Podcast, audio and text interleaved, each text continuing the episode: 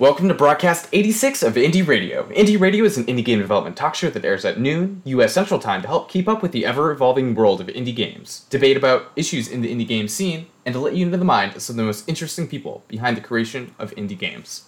Today is October 6th, 2018, and I'll be your host, Bret Hudson, broadcasting live from Minneapolis, Minnesota. And I'll be co hosting. I'm Ian, and I'm broadcasting from the left side of Bret today. Whoa! Great. The left side, not the right. And because of my hearing thing, I might Yeah, like it's not, hear him. side. Yeah, but yeah. but yeah. You know. have a hearing? What? What you? is- Do you have a hard like? I, yeah, I, I have no hearing in my left ear actually. Oh wow. So I mean that's why I put him on this side so I didn't have to listen to him. Uh, should I should I say who I am? Uh, Yes. Yeah, that's that's the next thing we usually do. Okay, good. I'm I'm Droqen. Uh, it's everyone misspells it. I'm also Alexander Martin. That's my actual name. Um, I am I'm guesting here on this show, and uh, I make games. There- came to the I right heard place. a question mark at the end there. You're like, I think maybe.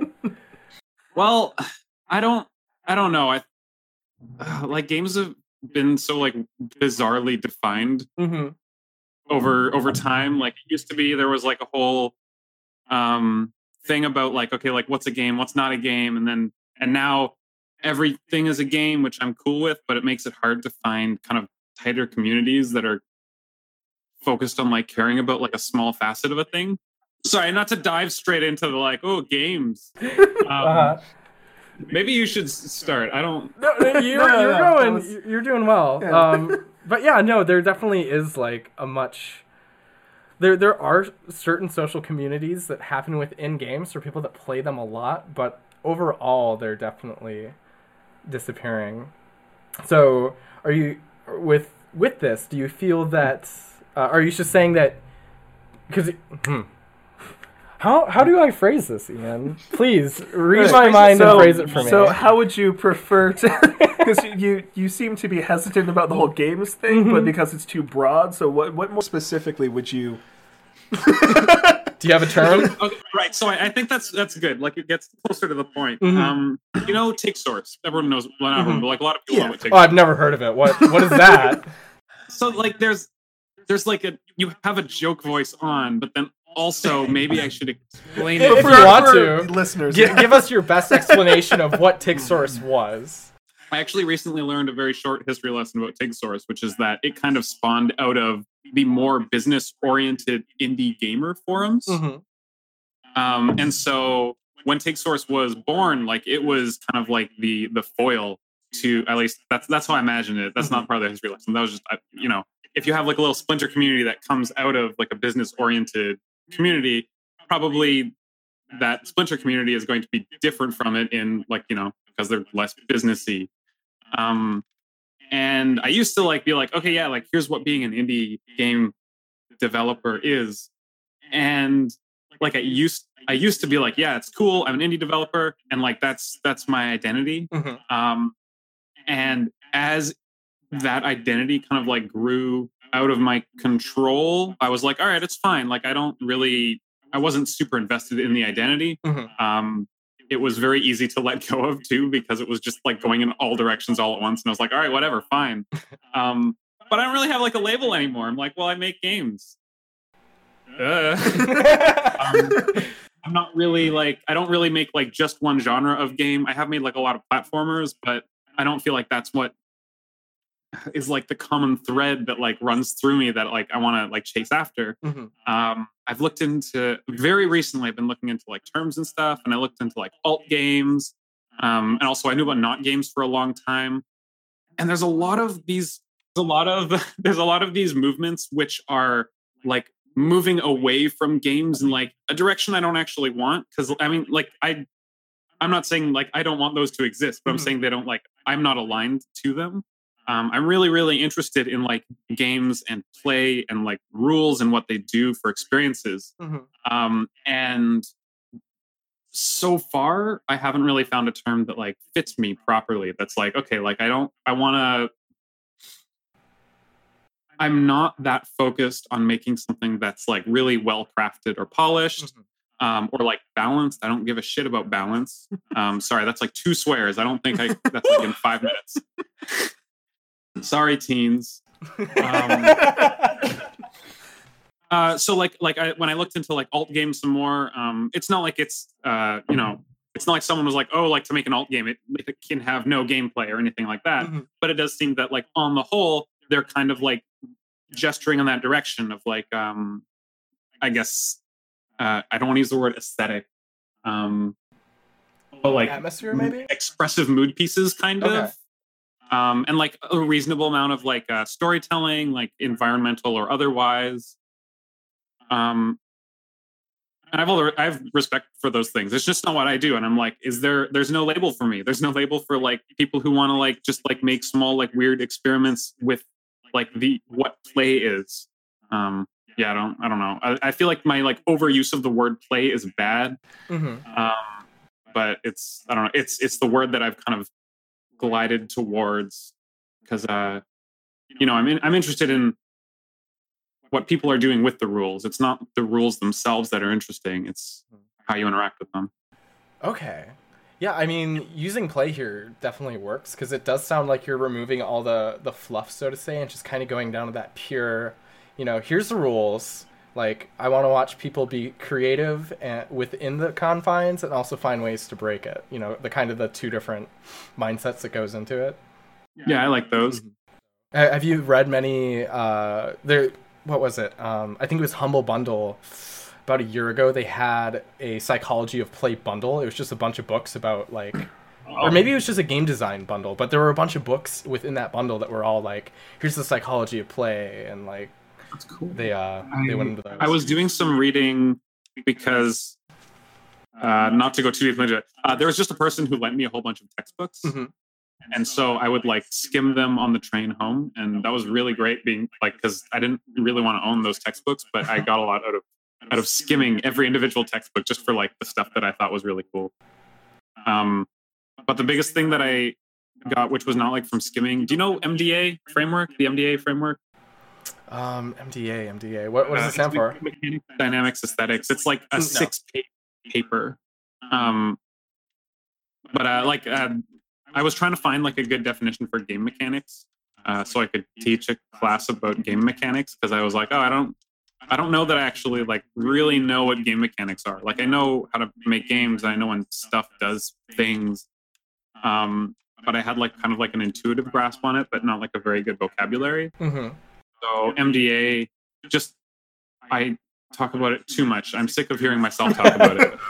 But like, just like it's the way that I think now. Mm-hmm. Um, but mechanics are like the rules of the game, like uh, the kind of like the, the, the things that don't change, and to some degree that includes like uh, like fixed assets. Like if your artist draws like a like a cute dog, then that dog sprite is a mechanic it, it, it's not a mechanic, but like it belongs in the mechanical realm because it's something that doesn't change. Mm-hmm. Um, at least that's that's my interpretation of it. I'm sure that if the actual authors of MDA, like I would actually love to talk to them, but like I'm sure that I, everything I'm saying is like halfway off the mark, but it's whatever. Mm-hmm. Um, so then it, it's not really important. Anyway, mechanics are like rules, and I, I see a lot of developers like super focused on like hey, like what's a cool new mechanic that I can come up with? And like people, a lot of people will talk about mechanics. Um, and one of the novel things I think that MDA, the MDA framework kind of like puts forward is that developers always are going to see their games from mechanics first. Like that is their perspective.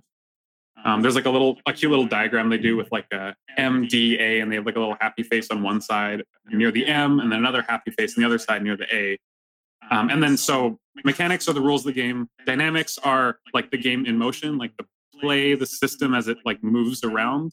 Um, and then at the end, there's A, which is aesthetics, which is just uh, how the player feels. Okay, but there's no so smiley the face with the D. Yeah, why is the D left out? The, the D doesn't get a smiley face. No, no, because I mean, there's only like uh, the, smiley faces me. Smiley faces aren't the M and the A themselves. They're mm. they're people looking at MDA from different perspectives. Mm, okay. Oh. So, so the okay. developer is like, okay, like I'm designing the M of this game, and you can only kind of like imagine the D, and then kind of like far off imagine the A. Whereas the player immediately always has an A. Like you're play as a player playing a game, you're having an emotional experience, and then you start to realize like, okay, like here's a situation that happened.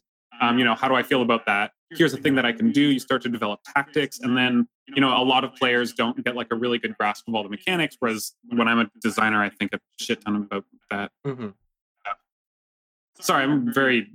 I'm this is good. It, oh, you're yeah. just okay. you're you're just spitting out ideas, and I love it. Had I, had I known that uh, our conversation would would have gone to here, I would have um, came up with some examples uh, because I I love uh, like exploring certain games that either are done really well or done really poorly, and just seeing how they present choices because it sounds like it goes directly in line with this. You know how how the player's experience is shaped through what they're allowed to do. Well, and then there's the aspect of being a developer who is in the role of a player, though, because I can't help but think when I'm playing games, I like to kind of try to deconstruct the rules behind them and things like that, and notice little details that might not be explicitly told to the player, but still you're starting with a different viewpoint than the original creator of it. But it's it's interesting. Yeah. Mm-hmm.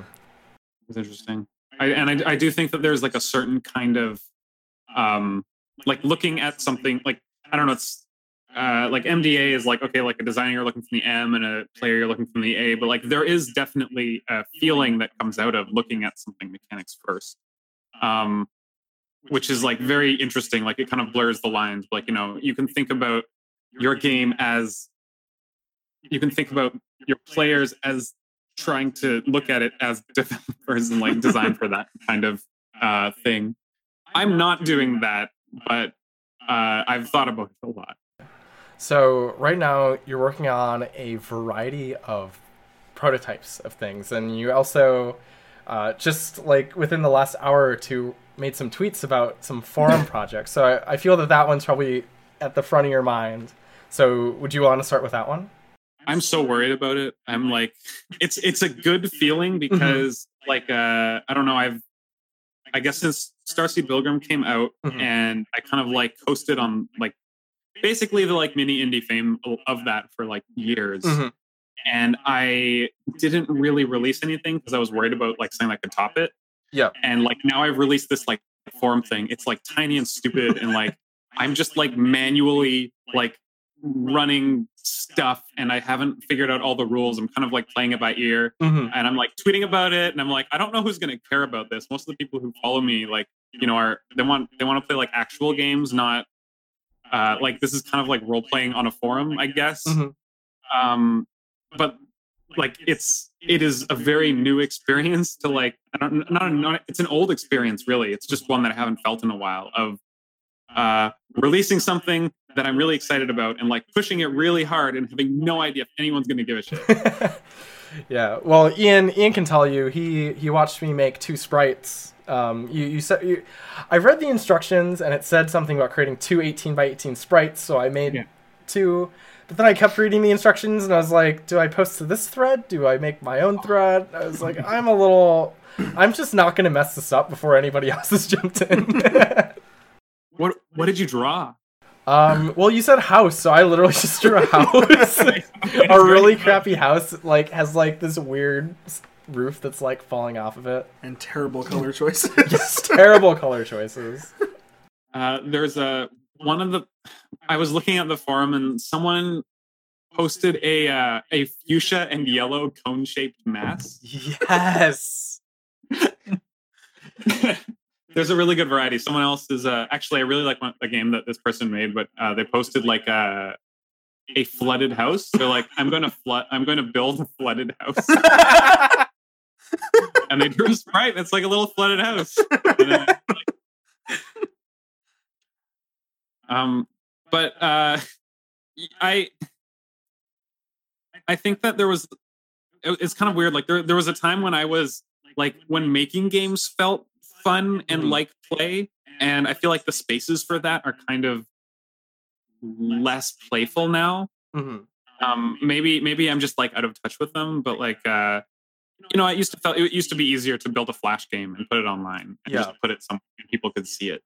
Um, and also like, like there was less weight in making games. Like uh, most communities are, like most communities now are very aware of kind of the indie apocalypse, whatever. And along that, like alongside that, parallel to it, it's like okay, like if I'm making games, they have like there's a chance they'll make me money. And you know, like a long time ago, like really long ago, there wasn't either of those things um mm-hmm. and i'm not like maybe there there was still like this like weird idea that like of making money but i i think a lot about the days when um on tig source people aspired to make something like cave story mm-hmm. and cave story was like the freest game it was so free everyone could play it and it was like a massive thing and um you know now like i think if you ask any indie developer what game they aspire to make or to be like, it will usually be some. I, this is my feeling. It mm-hmm. will usually be something that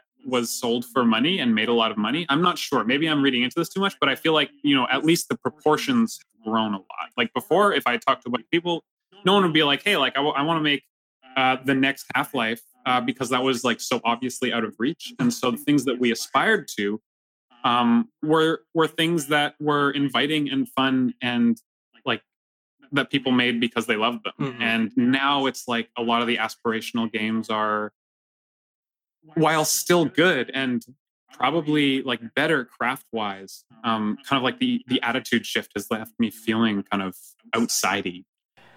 Yeah, um, I, I definitely know that there's a lot of developers that feel that way, and I, I'm trying to think because I, I remember for a while, um, especially on Game Jolt, um, there were uh, they went through a couple different phases. For a while, it was a lot of Slenderman games, and then after that, I think it was Undertale, and then after that, it was uh, Five Nights at Freddy's. Um, this was this was on Game Jolt, right? Yeah, that's that's well, the community that I saw the most of it. Before all of that, there was uh, when Minecraft was first becoming like really popular right. and mainstream. There were a lot of indies that made you know 2D versions of it, and just incorporated those mechanics in into all sorts of mm-hmm. things like that. But yeah, there's a lot of inspiration drawn from mm-hmm. the very popular, successful titles, and their definition of success does seem to largely stem from profits now, as opposed to just oh, what's fun, what's cool, what's something that mm-hmm. I would enjoy playing. Yeah, it's it definitely. I do feel like it has kind of shifted. Mm-hmm. I, I I think that is something that's like actually happened. It's not just like a mm-hmm. perceived thing, but yeah, I don't know. and like going back to your cave story uh, example, I, I feel that cave story had a lot of personality, and that making a quote unquote cave story clone was a very open thing. Like there's so much yeah. you can do there. Whereas if you're trying to make a Minecraft clone or uh, like Five Nights at Freddy's, you've already kind of closed the um, I don't know. Uh, yeah, I understand what you mean. Like, mm-hmm. like the breadth of like the possibility of kind mm-hmm. of like.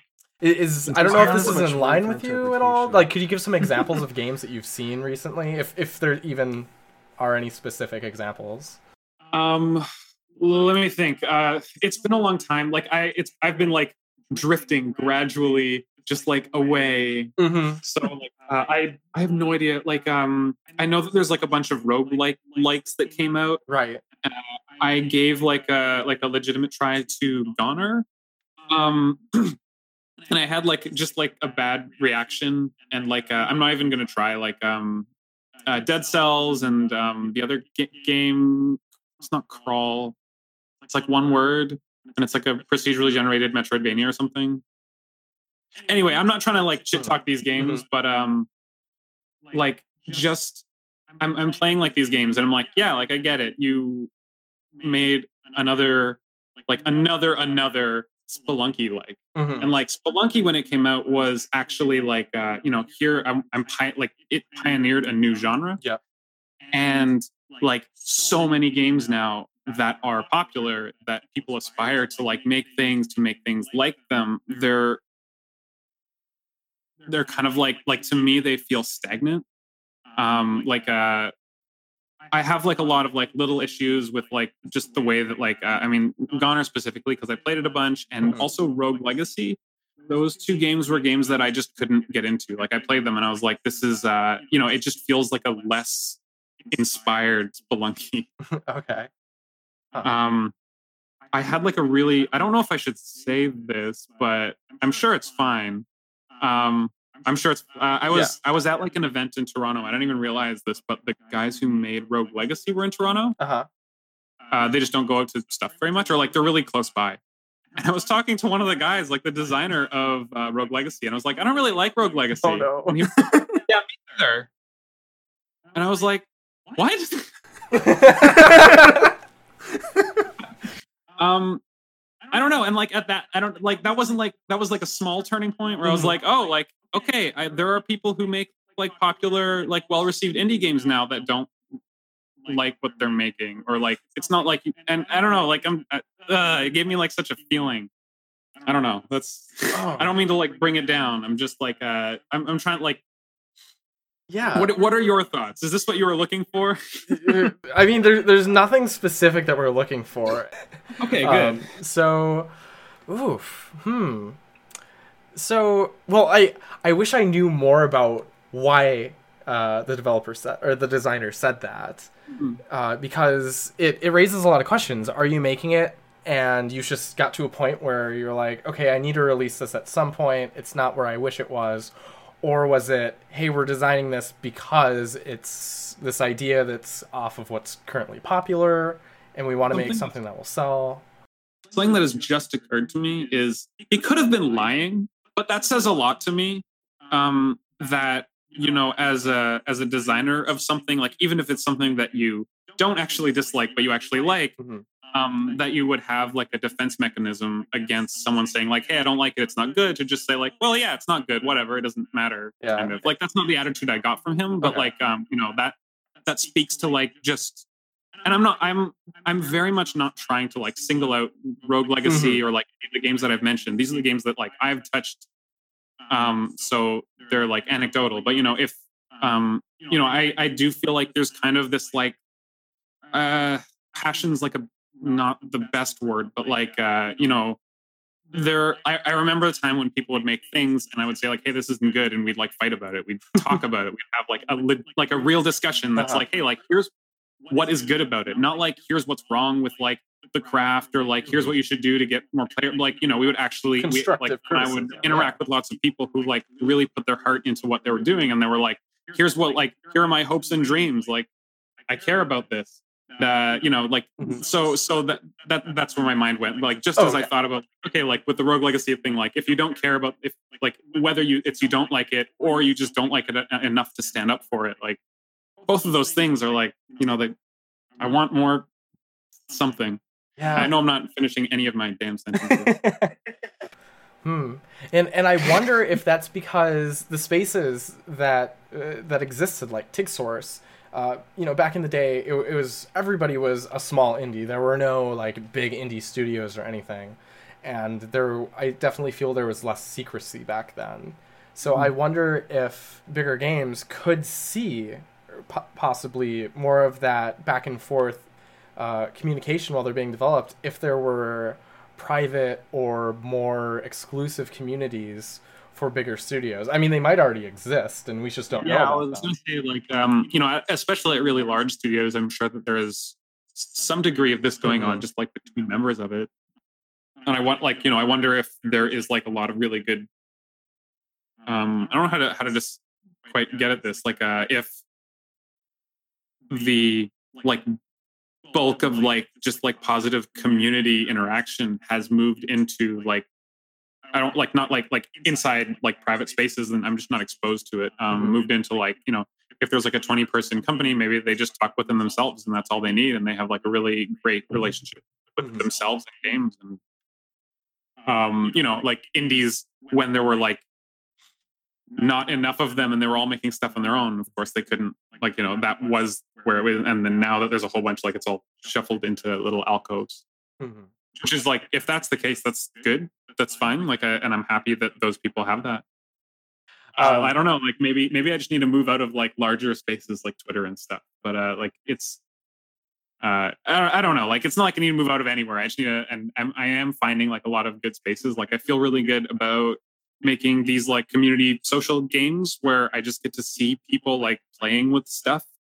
Um, and some of it is like to some degree, I'm like, cool, you're playing with the thing that I made, but it's also like this is awesome. Like I get to see people kind of like expressing themselves and like messing around and doing stuff with each other. Like some people were playing tag in the little game that I made.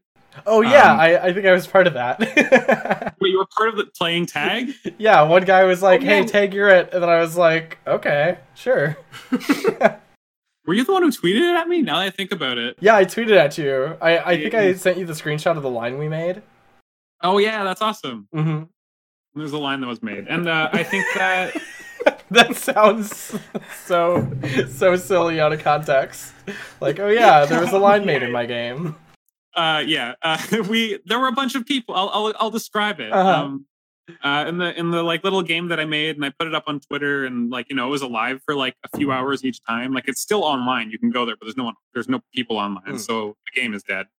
Um, but you know, when there were people online, um, you you have like little people, and you can move around on a grid. You can mm-hmm. just move yourself.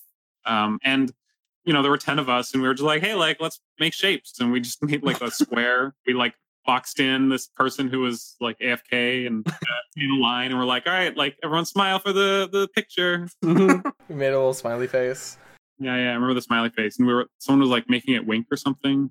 Oh, yeah. all right. Uh, it, I don't know. Like, it sounds silly to, to like be like, okay, yeah, I made a game and like people are doing all these like stupid like playground like games, like mm-hmm. just these really basic things. And uh, but I don't know, like I, I, it seems like it's it's like nowhere uh, on the internet. Like games are all about a lot of things, but not just like like really simple, just like casually creative happiness. Mm-hmm. Yeah, just hang out with some people and like play this game.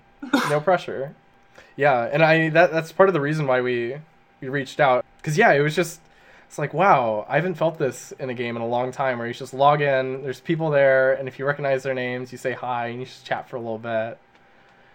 Do whatever. It's more human because a, lot of the the games out there now they're multiplayer online it feels more mechanical it's it's more like a industry or something where you're grinding and leveling up and you're getting matched with random people and you don't have a sense of community at all. But... i really think a lot about like uh, I, I come back to Hearthstone a lot as an example mm-hmm. of like what you're saying. Like I think about um, you know a lot of there's a lot of games and like you know even just systems that are that we use to to kind of like deal with the massive number of people that we have access to in the world. Mm-hmm. Um, and like Hearthstone basically reduces every other human to like an AI bot for you to fight.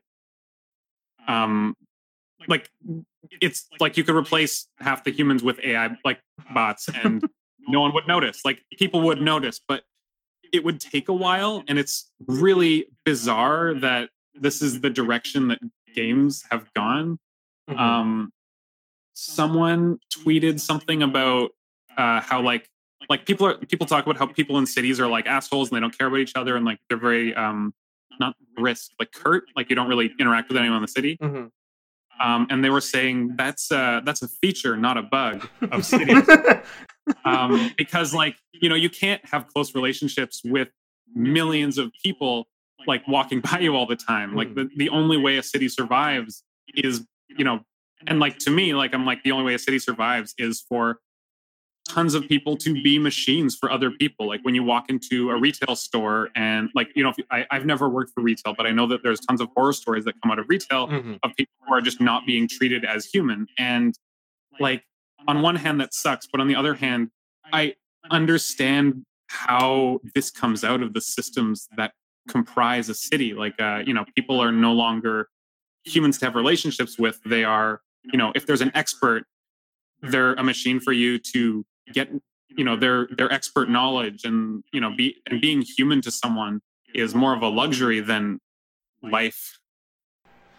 So have you have you lived in a city your whole life or have you been in a few different. I lived, I lived in like the suburbs of Toronto. Okay. Um, for like the first bunch of my life, and then uh, I started to spend more time downtown, and then I moved it like downtown, downtown, like five years ago or so.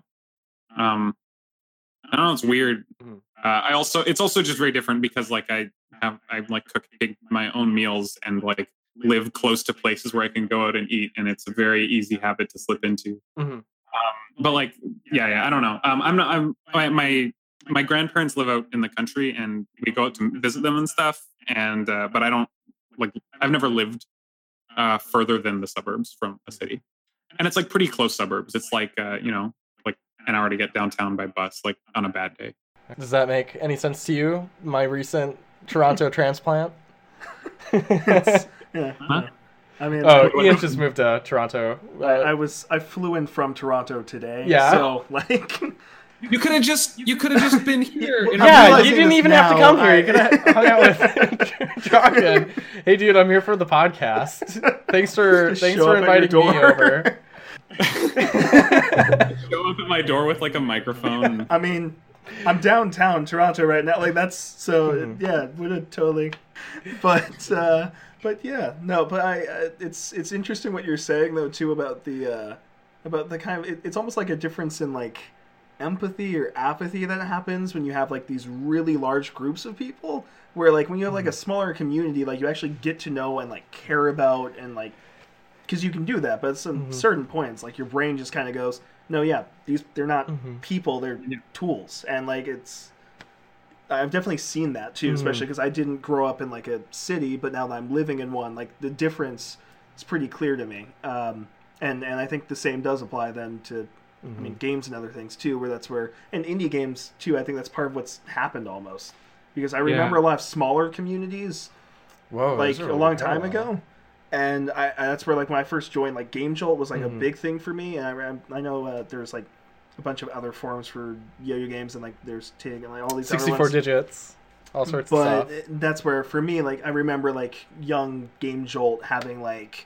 this relatively small group of maybe like a couple hundred frequent people that would keep coming back and like you knew them all by name we all could you know talk and everything Mhm. and everyone was making games they enjoyed playing and they enjoyed making and that they believed in they would defend them because they were just making it for fun they weren't trying to and you can make a profit like i'm not trying to say like oh indie games should be free because Mhm. obviously you should sell them but Yeah. it should be something you enjoy making otherwise that's like that's part of being indie for me is like you're building what you want to not just what will sell but i mean that's my own personal belief Yeah. I I think that like for me, indie is like so far gone that I can't even like go back to the days of looking at indie like it means that. Mhm. and like I'm I'm just trying to like I'm like maybe maybe I could just come up with like a new word that means like what indie like meant like 10 years ago. And then, you know, after 10 years, like when that becomes big, then we can just Mhm. I was thinking if Um, like the I- word I know what you indie mean, backwards right? would sound good, but that's just if you try saying it out loud, it does not work. Wait, what what is it? Uh, indie backwards, like I- reverse all the letters, it would be like Edney, ID? Edna.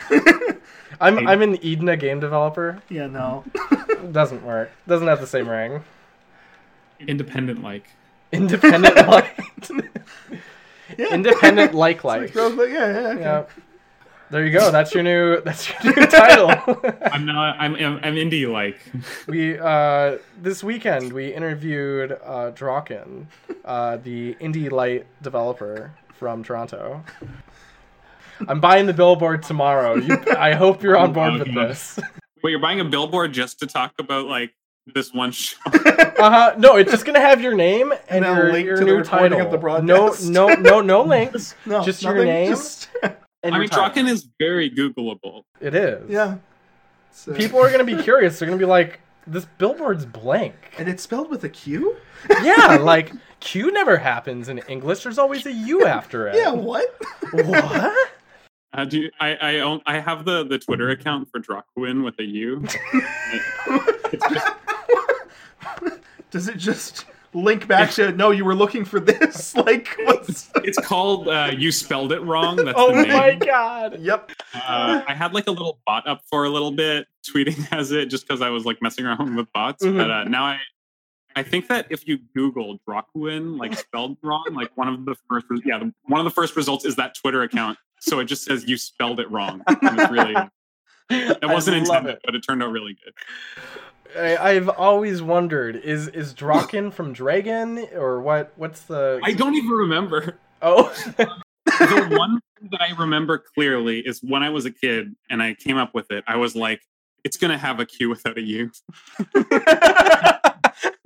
uh, I don't. I I'm I like it still. It's it's fun when people misspell it. Uh, I used to be like kind of like frustrated, and then mm. I came to peace with it, and I'm just like, this is great. um, I used to go by like some like stupid ass names, and now I'm Droqen, and then that one just stuck, and I was like, yeah, it's a short name that no one ever has. It's mm-hmm. perfect. Why didn't I think of that? right? Pick common words, pick my name. Like those don't work. Should have known the key to indie success was have a name with a Q without a U. Why weren't we thinking of branding when we were 10? you were on some next level stuff back then. Galaxy Brain. Galaxy Brain. so we just went on a crazy tangent. That was fun. Yeah, uh, that's. I mean, I don't. I like. to. I have a tangent habit. So we're we're. So now that we're at the end tip of this tangent, uh-huh. where, do, where do we go back to? Do, do we go back, or do we just start a new journey? That's okay. Yeah, we can do that. Okay. So in this journey, where are we headed to? France. France? Never been. This will, this should be exciting. Do you do you speak French? Parlez-vous français? Un peu. Uh, I je. Uh, I, I, I, my I can't speak French. I like have like an okay like French accent, like pronunciation, but mm-hmm. I don't have any vocabulary or like intuition for the grammar. So I can like rattle off like small phrases like Je m'appelle Alexander Except that sounded really bad because Alexander just doesn't sound like. I think I have to say Alexandre to, to sound. French. yeah, you gotta you gotta Frenchify that. You said yeah. too many of the letters in the word there at the first yeah, time. That, that was just. Yeah, yeah. Mm. Uh, big sin. big sin. uh, so, so what are we doing at France? Um, I don't. Or is it the journey know. that matters? Is it the destination? Yeah. Wait a minute. Also, you're doing all this role playing game stuff in like experimental forms, right? Uh, yeah. Could you just like dungeon master for a second here, and we can just like Ooh. do a little campaign? Oh boy. little campaign on indie radio. Okay. I mean, like I'm like without I'm any trying actual to rules. better at it, but I gotta say I'm a really bad dungeon master. Oh. now I'm even more excited. Man, uh, so there is a there's a actually with Trevor who we were talking about just before the stream uh-huh. started. Uh-huh. Uh, he and I made a game called uh, I forget what it's called, Magical Users Mundane Uses. um, I've never played it, but basically, the do you know Apocalypse World? No, I'm not familiar.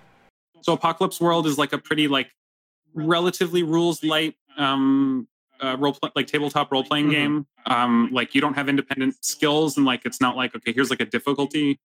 Um, probably like the nicest thing about it, in my opinion, is that like uh, you don't have to like anytime you try to do something, you just look at the appropriate like number. You've got five stats, and you roll it. And if you roll good, you get what you wanted. And if you roll bad, you get like bad shit. And if you roll in the middle, you get like half what you wanted and half bad shit. And it's not like the the called, it's called the MC, but it's it's not like the MC has to be like, oh, like this is a difficult task, so it's you have to hit a ten or whatever. It's just nope. You want to do a thing, you just roll for it. So it's more accessible to like new um, players. Yeah, I feel like it's kind of like I think it's I feel like it's a lot easier to DM too because like it's just like yeah, like uh, if you don't have any idea how hard something should be, you're like, well, you know, just just roll it. Uh, let's see let's see how it turns out. Um, and uh, so we made this game called Magical Users and Mundane Uses, and it's it uses that system except for you're like an extremely powerful wizard trying to do like like your taxes. I hate when that happens. And uh, Apocalypse World has like a bunch of like uh, like rigid like um okay you are like it, it it has the way it works it has a bunch of rigid moves. It's not like okay like hey you have um uh, like a climbing skill and you can kind of just kind of describe how you use it. Instead, it's like, okay, you roll this, and these are the outcomes when you want to seize something by force. Um, and so you kind of have to like fit what you're doing into these things sometimes. Mm-hmm. Um, and like one of them is like seduce or manipulate someone, and like that's all covered by like that's all taxes is are. Yeah, that's what taxes yeah. is. And so so so in our game, like all of the moves are like disintegrate or like mass mind control or something. and then there's just one move, which is like do everything else. Like it's, it's called suffer a lesser task. and like it always like like causes bad things to happen like it makes you like miserable and eventually like I, I forget exactly how it works i think it's like if you if you roll badly it's like okay like you do it but you have to like do some crazy magical thing and like fuck everything up where, where, where, do we get where where do we download this? Like the the uh, instructions? we i i don't even know if like i think that he's played it like trevor's play tested it like once or twice and i haven't ever played it. Okay. i really want to but uh okay like i said i'm not a good i feel like i'm not a good storyteller. I get too bogged down in rules and mm. like things being i don't know what to, how to call it like uh it's not like consistent but like complete Okay, you feel that you have to paint um, the whole picture. But I'm also not good at painting the whole picture either. That's why I make games that are like really, really abstract. Okay, so like I make games that are really abstract and um like uh because I can't deal with the idea of making a game that is about a detailed world that does not like actually model all of the details so like when i'm like that that comes out when i try I, and I, I am getting like better slowly but like i'm not good enough to like just like go and like DM a thing on uh you know live on on podcast. I don't know if that makes sense, but like uh, I don't know. I think I think too much in terms of like just mechanics and then like what those mechanics do and why they do them and like what it means in relation to the mechanics and like was which is the, I guess was at the end. I, I I wasn't sure if there was a little yeah, bit no. more that came with that. I don't know. I, I'm really good at not finishing sentences. Mm. I have like a, I started, I like planned out my whole day today and I was like, here's like seven tasks that I, the seven things that I need to do to finish the game. Mm-hmm. And I was like, I'm going to work on it for 10, for seven hours. And like, if I can get each one done in an hour, I will have the game done by the end. Uh, just turned out there was like a bunch of bugs that I had to fix, but I did everything on my list and it took like an hour and a half extra, but I got it done and released. And well, congratulations. What? What? Which? Which? Which game was this? Uh, First Dragon. First That's Dragon. The okay, forum the forum game that you that you drew. I drew stuff for, but I didn't post it because like I don't yeah. know where to post it exactly.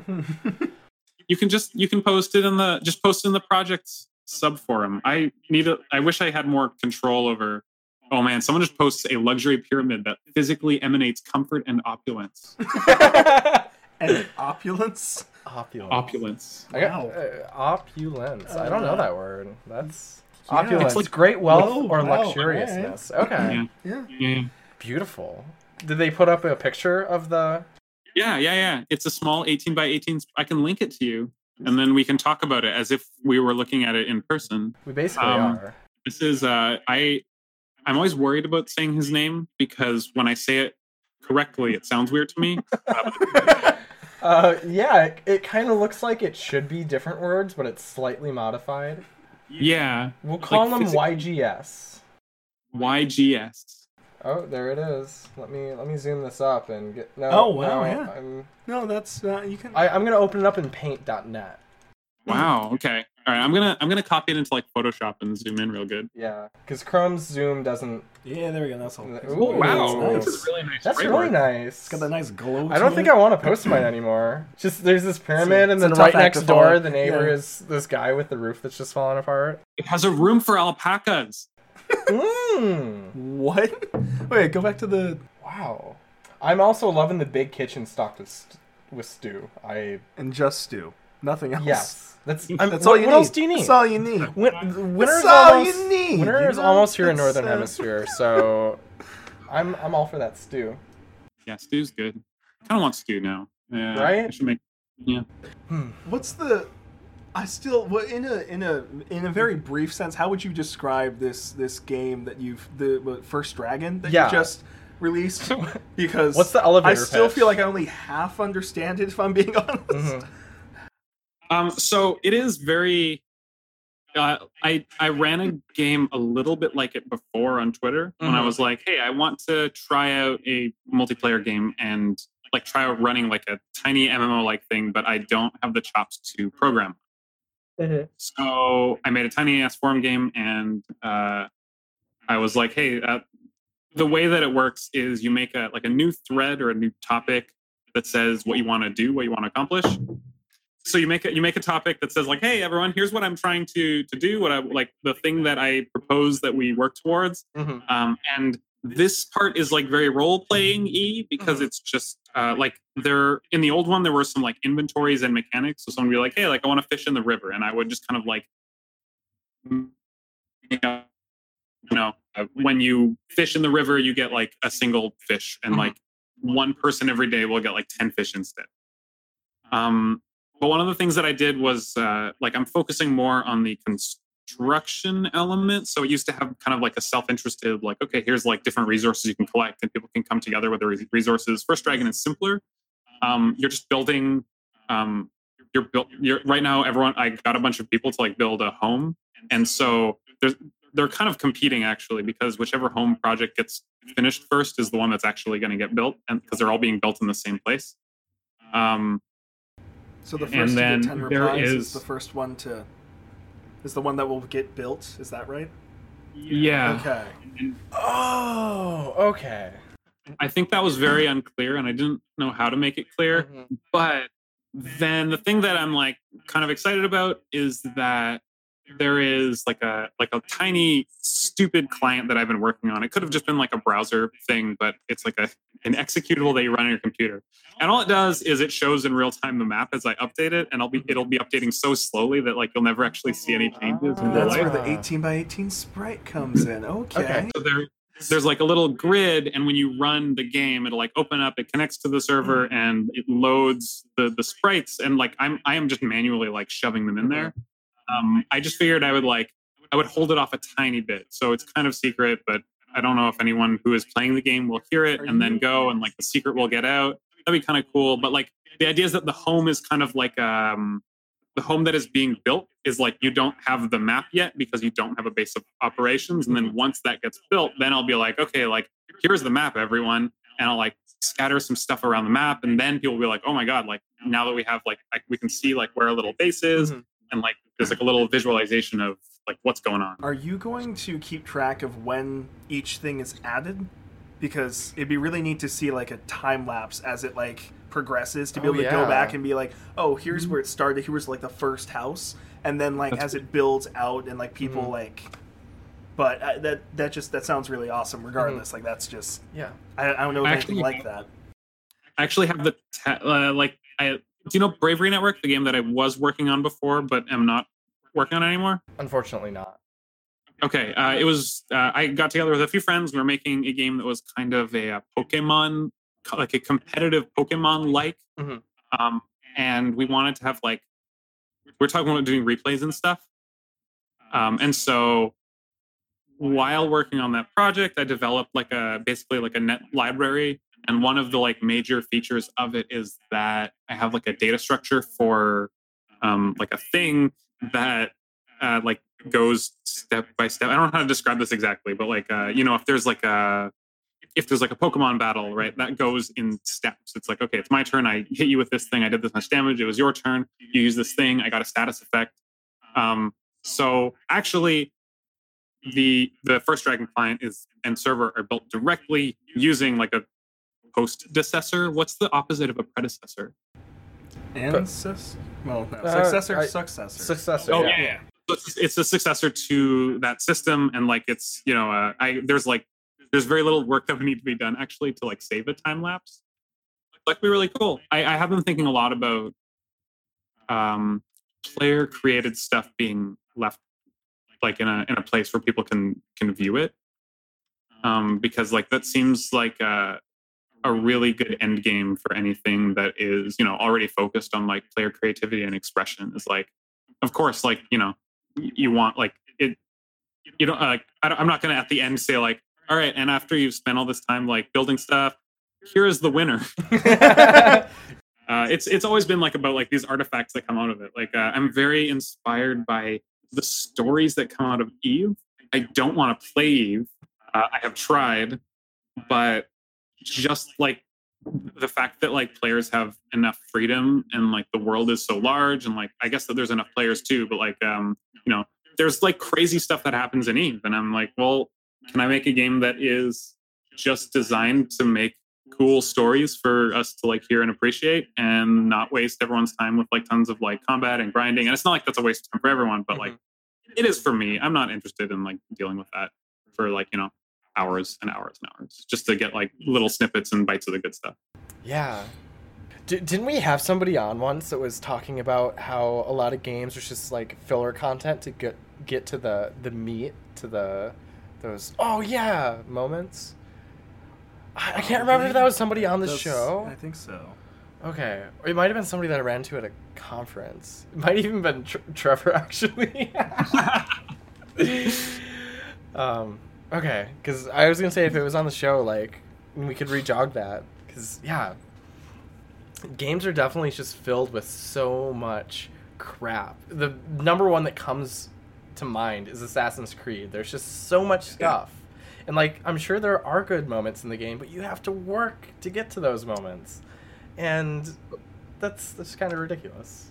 there's something to be said for like the the nature of games as like hobbies is like a, a thing that you you know you spend all this like time with and it's something that you want to do. Mm-hmm. um especially i think if you're like uh like doing it with someone else and you know it's like it's like going for a walk with someone. It's like hey let's play a game together.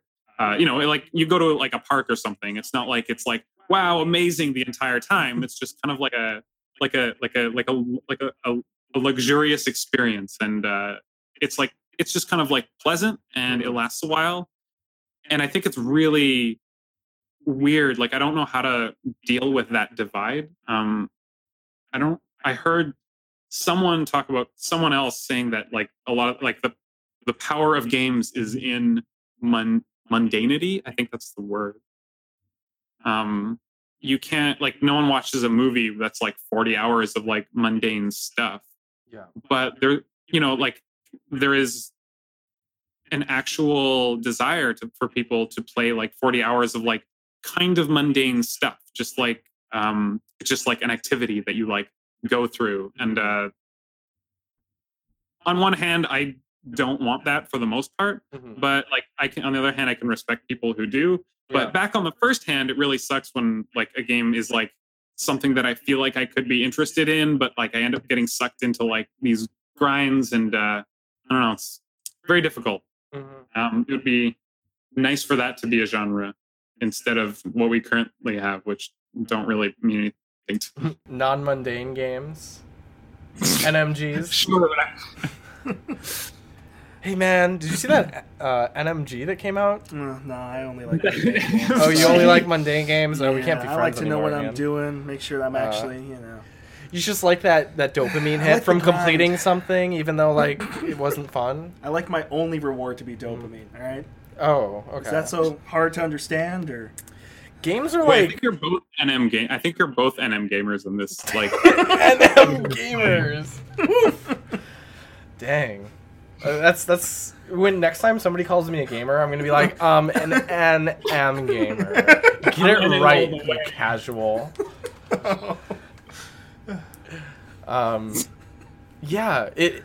it I, I just made the connection that playing mundane games is kind of like being a workaholic in a way, like because a lot of work is. I, like I mean, to come uh, depending. from my job and play some mundane activity. Let's get some more of this. Well, I like there definitely are jobs that are fun, and like programming for me is is that job that's like I want to do it all the time. But there are some people that just love working, even though it's mundane, because they get a rush from like getting stuff done and knowing they're being productive. Getting that bread. And mundane games mm-hmm. totally just emulate that. So there's like a deeper psychological thing to be seen here, I guess. Is there any way you could take that that same like structure, but somehow make it so it's engaging and fun the entire time for people who I mean, what if you flip it? Because I feel like a big part of that's really the pacing that we're talking about here. Mhm. It's not just a matter of oh, it's mundane, but how much of the game is spent just doing. Mhm. so, so you have a game where 99% of it is like high action, and then like every like one percent of the time you get like a nice shot of mundanity. You just walk into I mean, like a room. it's just a and, result did- screen and it just flashes. Did you, did, did, did you ever play uh, Hotline Miami? because I I feel like that's kind of the formula of that game almost, Yes. where it's like you do some really ridiculous like murder spree, and then like, all right, time to get this pizza. Yeah, like, gotta go walk back you're to my car. "What? I have to stop at the convenience store. I gotta get groceries still. I'm a human being. Like, it's it's just an interesting. Oh, okay, uh, so, interesting yeah. Um. I wanted to say about uh, you said um, make a game that like is like enga- that's like engaging and fun the whole time, Mhm. right? And this is um, another thing that is like a core lesson that I kind of like picked up from MDA. Mhm. Um, I feel like engaging and fun, like like I mean, like okay, I'm not going to speak like it's me because this is straight up MDA. Aesthetics started out, or MDA started out from just aesthetics. Like Mhm. they kind of like pulled that. For, like one of the authors of MDA. Actually, it's really funny. There's three authors of MDA. One of them came up with the idea of the aesthetics. I wonder if they're each.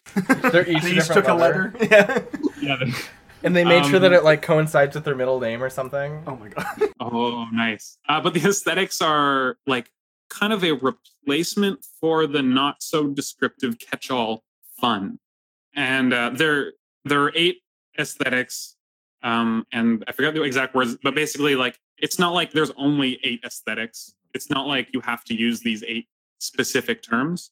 Um, they're just kind of like a like a kicking off point, um, and they're like uh, one of them is like sensation, which is like a physical sensation. Like um, if you're playing like a really actiony game or like a rhythm game, right? You get like the sensation of like pulling thing, like just kind of like moving your hands and like reacting to stuff and doing Mhm. stuff. Um, or like also kind of like sensation, kind of like can also be like just like if there's like pleasant music or something. Um, uh, if it's just if it that, that's also kind of like sensation. So like you know these terms vary. Um, and there's like challenge, which is like okay, that is for a person who wants to face like it's it's the feeling of facing a challenge and overcoming it, and you know game. And so games can appeal to all these different things. And when people say fun, and also I think engaging, it's like okay, like you can ask for something that's engaging and fun, but what is that to you? Um, and when I start when once I started asking that, I started to realize that like a lot of the games I like are ones where I just get to feel real smart. hmm And I don't know if that's like the greatest thing to aspire to.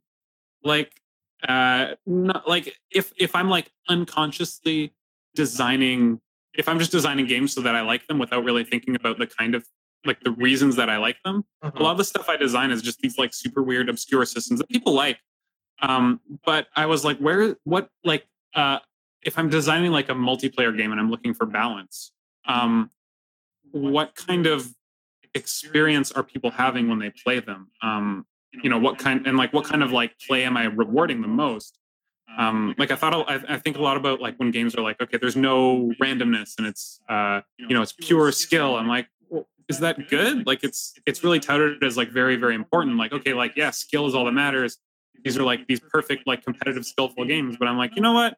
I actually don't really care that much. I, I, I don't know if it's I don't care that much, but I don't want to care that much about just like beating other people. It seems like a very like hollow motivation to me.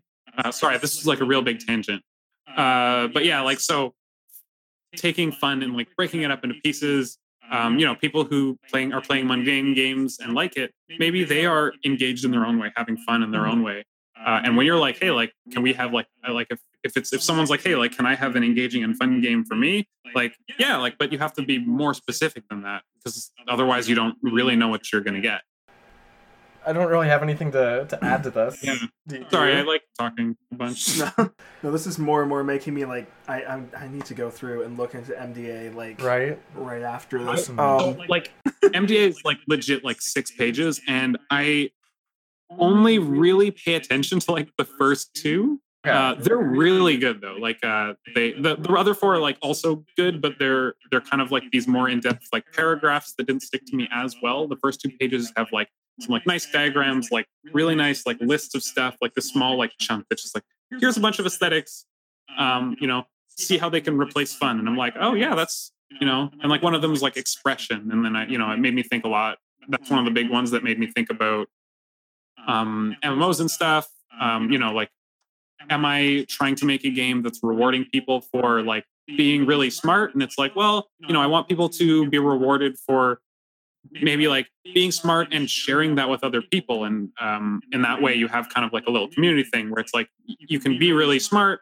If you want to be you can figure stuff out that no one else can but then you know the crux of the game is taking that knowledge and rather than using it to destroy people until you're at like the skill level of other people who are also destroying you instead it's like okay like you use that knowledge to give to other people and then they can you know they can share the knowledge that they have you can pool your efforts and you can um, and so another one of them is like uh, fellowship which i really is a nice word. Um, you know that that's a kind of fun when you're like uh, it, well I, I won't say fun but it's a kind of emotional enjoyment when mm-hmm. it's like okay like the people that i'm spending time with are people that i care about that care about me. We're kind of sharing a space together and just kind of like having a good time. And and you're saying that's another one of the like uh yeah it's one of the aesthetics. Okay okay. in MDA. So, I I don't think we're gonna be able. I because it sounded like you're kind of wrapping up the the aesthetic talk there with the fellowship. Um, yeah. Did you want to talk about that more, or did you want to move on? Um. Hmm. No, let's move on. You, you were talking about how you realized that trying to examine what you like in games, since you're, even if you weren't examining it, you'd probably subconsciously try to kind of do that anyways you yeah. like feeling smart when you're you know playing these games and i guess i've i've been kind of intrigued by uh, i've noticed there's there's some games that make you for instance like feel like you're for lack of a better term make you feel like a badass like like super hot or stuff like that or like yeah. it makes you feel a certain way even if kind of be blunt about it i feel like that's not the case for those games where some like you actually are like there are like puzzle games and stuff where like oh no you actually are like it's difficult and if you solve it you really are like being really clever and smart about it versus ones where it's like the the game can either make you feel a certain way without actually requiring you to do that or it can do both. And i guess i'm curious if uh, if you're going for both with your games or if you're going just for making sure that at a minimum at least people feel like they're you know smart when they're figuring things out or, or what. Um, I, so I guess the thing that I would want to most apply this to is fellowship, um, mm-hmm. because that's the one I can see. Because I feel I feel like if someone like making someone feel smart when they're not actually smart is like very immeasurable. Like that seems really weird. Like I don't really know what that means to me. Um, yeah, and like, I don't know that it applies as much for the yeah. feeling smart, but I mean just in general how a game can make you feel a certain way. And yeah. it really doesn't apply as much to that one. I feel like, but there's other ones where it, it makes you feel really skilled at something when perhaps you it without requiring yeah. as much as it seems like it does. I guess is more what I'm. I don't know. It feels kind of negative as I'm saying this more and more, but like... it's, it's, okay. Um, I don't. I hope you don't feel like I'm like shooting it down too hard, but like I, I do want to come to like fellowship, but like I do, I feel like that's a little bit. Um, I can't remember the word. There's like a word that means when you're thinking too much about like the meanings of words, like when people have like really like long arguments about like if a hot dog is a sandwich. I love the sandwich like, alignment chart so much. I like the uh the sand the bread bag alignment chart. Have you seen that one? what? Which one? like, uh, like for closing bags of bread or like oh. bread storage. Oh. Uh, like chaotic evil is just like leaving it open. like, of course. I think that like neutral evil is like just twisting it yeah. or something. Yeah. I don't know, something like that. um, but like, like it, it's. Uh, I, I kind of want when I whenever I get into like these kinds of discussions, I want to step back a little bit and like, okay, like if if someone feels like they are really skilled at something but they're not actually skilled at it, if we take a step back away from the game and their experience with it, what impact does that have on their life? Um, no, and I'm not talking about it from the aspect of the gamer like Hmm. It's more the the game development itself, like the design of the game. I feel like there is a difference between if you're able to create that feeling in such a way that more of your players will get to experience it. It, it makes that feeling more widely available. I feel like, mm-hmm. as opposed yep. to so like something like that's part where I love like going back to I mentioned Superhot as an example for like feeling like you're really like amazing at this thing and, and maybe you just it is making it like easier for people to be really amazing at but like it's it's really good at pretty consistently giving all sorts of players with all different backgrounds that feeling of oh you're going in and you're like recreating like stuff from like action movies and stuff yeah as opposed to like a conventional fps or something you would go in and like it's it's going to be a very different experience for players of different experience levels. Whereas I feel like Superhot, it, it just I makes it more democratic. I think it's really good that Superhot is, is like accomplishing that. Sorry, I hope I'm not cutting you off. No, yeah, no, go ahead. I was done.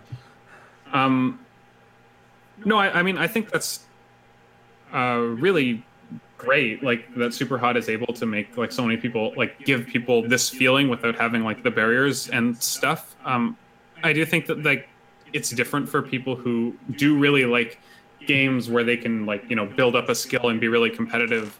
That's not uh, I don't know. It's not really something that I buy into as much as I used to. Mm-hmm. Um, kind of this I like because you know if you get really good at like a like I, again like it's like you know how does this affect your life? Um, I don't know. I don't know what I'm talking about. I, I, I, I don't want to, like, but by no means do I think that Superhot is illegitimate or like extra legitimate either. They're, they both have like kind of like different communities. Um, not communities, like they have different, they give different experiences to different people. I don't know what I'm saying. Um, and podcast right here. yeah, yeah, perfect. Just dead. Um, it's a really interesting question. I think it's uh, I, I like I'm, I'm curious if there is like a like an answer that you're not like looking for, but if there's like something specific that you're like, okay, like I've heard someone else have a problem with this. Do you have a problem with this? Or like I really like it, but maybe no one else does. Do you like it? Or is yeah, it just the like more I'm realizing that I'm have elaborated on this, I've kind of just lost any question here. okay, that's cool. like, what were your thoughts on it? But we've we've addressed that. Um, yeah, uh, but, I don't know. So if we can get into fellowship just for a moment. Yeah, go ahead.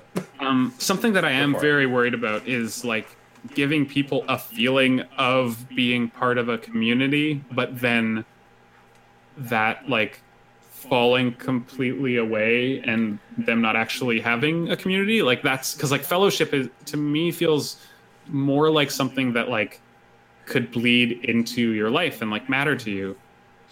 Um, and uh I don't really have any kind of like solution or even wisdom about that. I'm just like giving it a try to see what works. But um, I am legitimately trying to like start like a like a small community of like mm-hmm. closer people because uh, one of my hypotheses is that the reason that like games like Hearthstone became so inhuman is because they were designed for internet assholes to play with each other.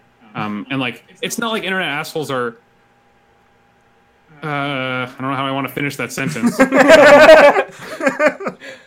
in part, like, I'm sure that internet assholes are to some degree that way just because that they are jerks. But okay. also, people are just internet assholes because um, it's the city thing. It's mm-hmm. it's a feature of the internet because it's so easy to reach so many people. Uh, you can't just be like warm and good to everyone. It's just not possible.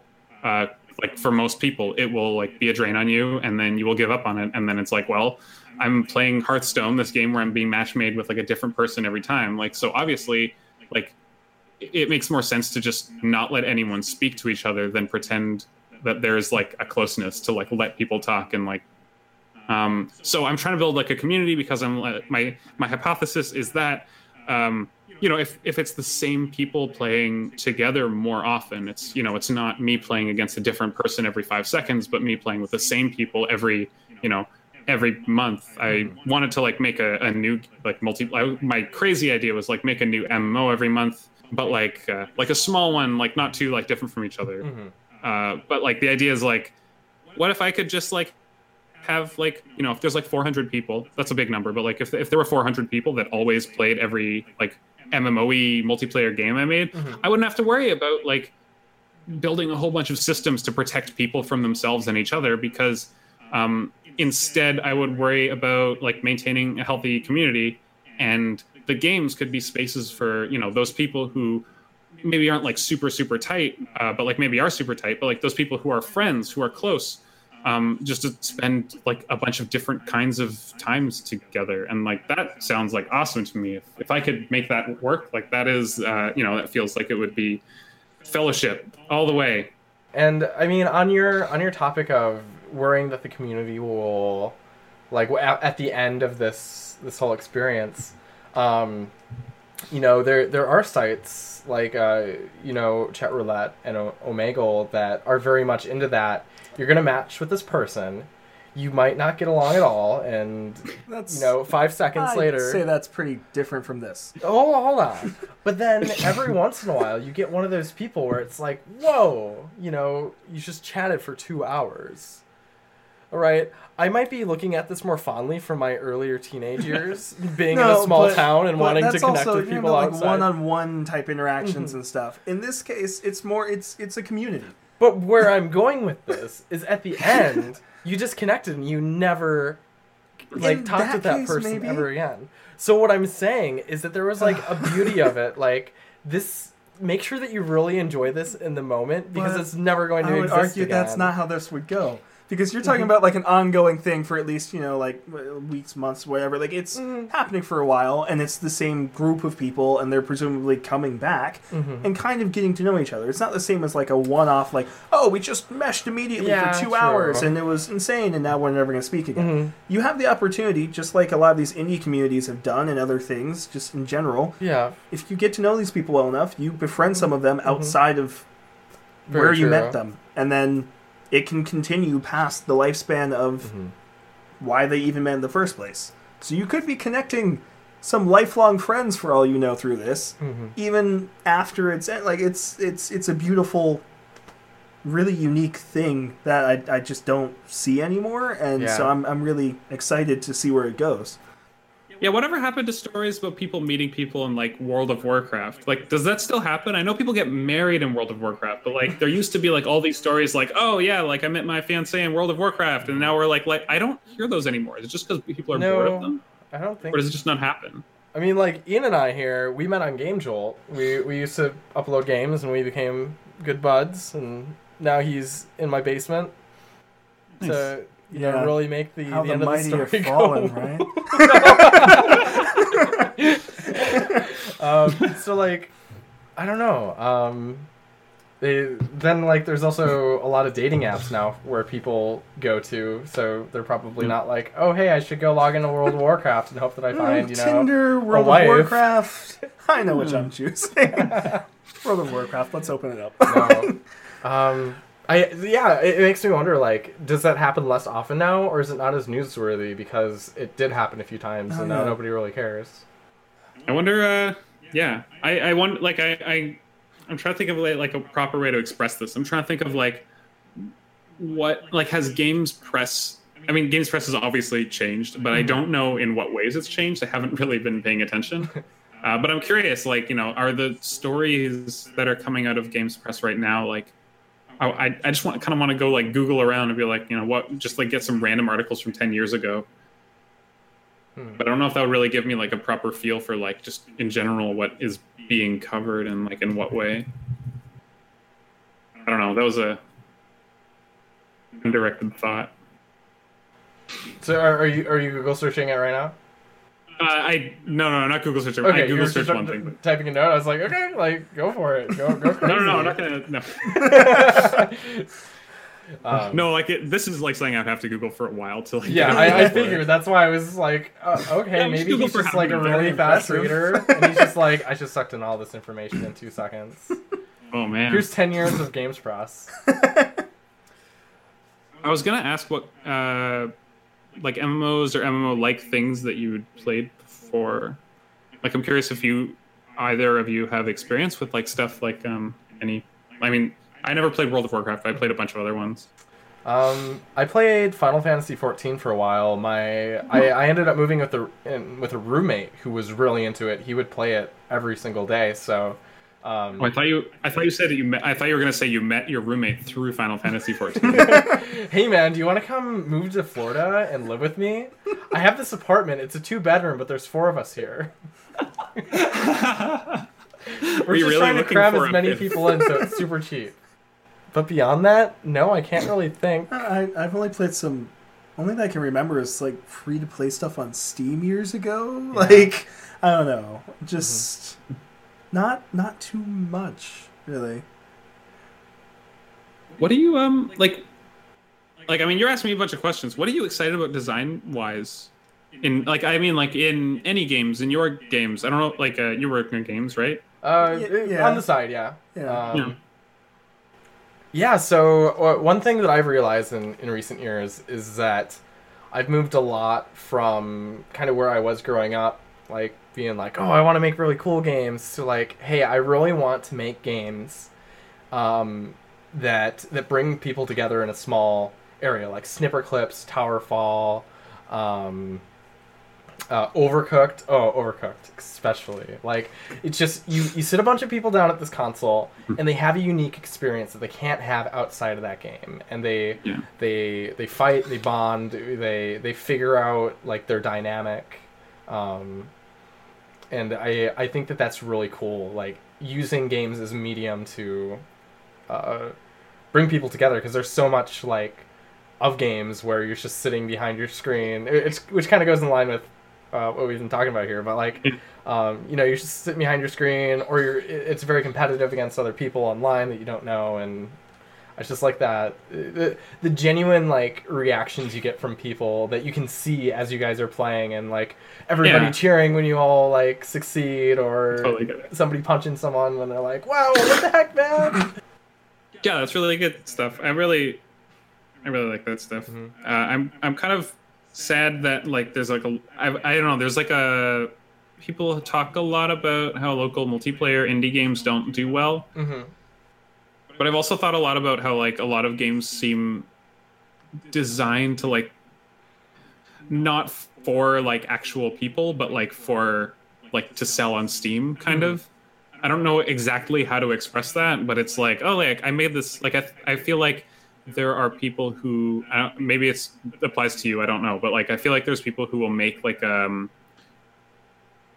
make a game that is designed to be played by like you know a group of fri- friends like in real life, and then don't know how like to get the word out about it in a way that like will actually like reach those people Mhm. but instead is just like you know trying to like reach like kind of the usual suspects like people who are um, steam gamers Mhm. who rely on like an online steam friends list and they're like hey why is there no online mode Yeah. um, and like yeah sure steam like is a really big market but uh, you don't like I, if you're one person making a game even if you're a few people making a game you don't need to hit like every single like person on steam. You just need to find the right people who are actually going to like like your game and you know you need to make sure that they have the right idea of what it is going into it. And i don't know like it's weird to me seeing um Steam, like i used to see things this way but like i've like been kind of like uh, like out seeing things not as an indie anymore and like uh, I, I like i don't know i've been hanging out with like a lot of people who uh don't really who are not like as nearly like into games especially not from like indie perspective and just like talking like openly with people that i know who are uh not gamers and like I it's like thinking about it from the perspective of the world like from the outside not from the perspective of the inside as just like an indie dev and it's Mhm. like yeah like you yeah like it, it makes no sense at all to just like make an like a local multiplayer game and say like yeah i made an indie game i'm gonna do like all the indie game stuff i'll get games press to write about it uh, they're mostly writing to people who are just like playing games behind the screens Mhm. like you're not gonna like you're not gonna make a game that like changes the way all of these people relate to games Mhm. um it just like it's it's not to happen unless you are like actually really really thinking about how to do that Yeah. Hmm.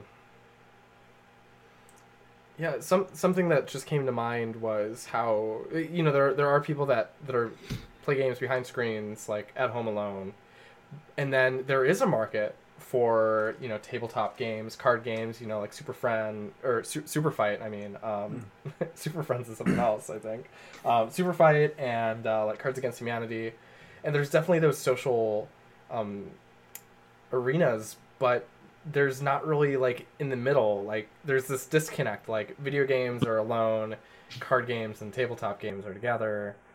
Where do we? Yeah. How do we get people to say, "Hey, there's an overlap here"? And I, I felt that the Switch really tried to do that. Like with the way that they Yeah. marketed was like, "Hey, you can bring this to places," and you could. Yeah that was really uh, cool actually But unfortunately, that didn't really happen. happen yeah at least I've never I've, seen it. I've I've heard of it happening. hmm If nothing else, it is definitely. I've I've had people that come over. I've come mm-hmm. over and I've brought my Switch, Oh yeah. and hmm. like it makes it much more accessible to like play full on games with someone else as opposed to, you know, True. what was being done before with consoles where everyone was hmm. just playing online. But yeah, it makes sense. Or like you'd go over to someone's house, but you'd all like have to like plug your controllers into like the same Yeah. Oh, console. yeah. Like that like works, but it's the Switch is definitely easier than that. right, At least for a while with like battery. I, I have people come over to my house and we play Splatoon 2 together. yeah, and that's really fun. Fantastic game. hmm It's really good. What what what uh, tangent? But what like how how are you? Like ranks or Oh, how are you? how are you today? You know, I know at the beginning of the call you seemed like you were doing pretty good, so we still. Uh, yeah. Or are you still are you, are you getting drained? Uh, so how? No, okay. to answer the question you're not asking, I'm doing fine. I'm doing great. Um, having fun on this call. That's good. Uh, to answer the question that you were asking, um, uh, I, I actually don't play ranked a lot. I Mhm. mostly play like League Okay. and like turf war and like league just because it it's like yeah i can play with like all my friends and like playing ranked is like nope you cannot do that i'm like well okay True. and i spend most of my time like making sh- games and shit when i'm not playing stuff with friends Okay. Sweet. Actually, Yeah. going off of that, to answer your earlier question about what kind of games. Yeah, yeah. make- So, uh, Yes. Bret I meant to answered come that. back to In my case, I'm trying to figure out how I can make games that I can actually have time to play.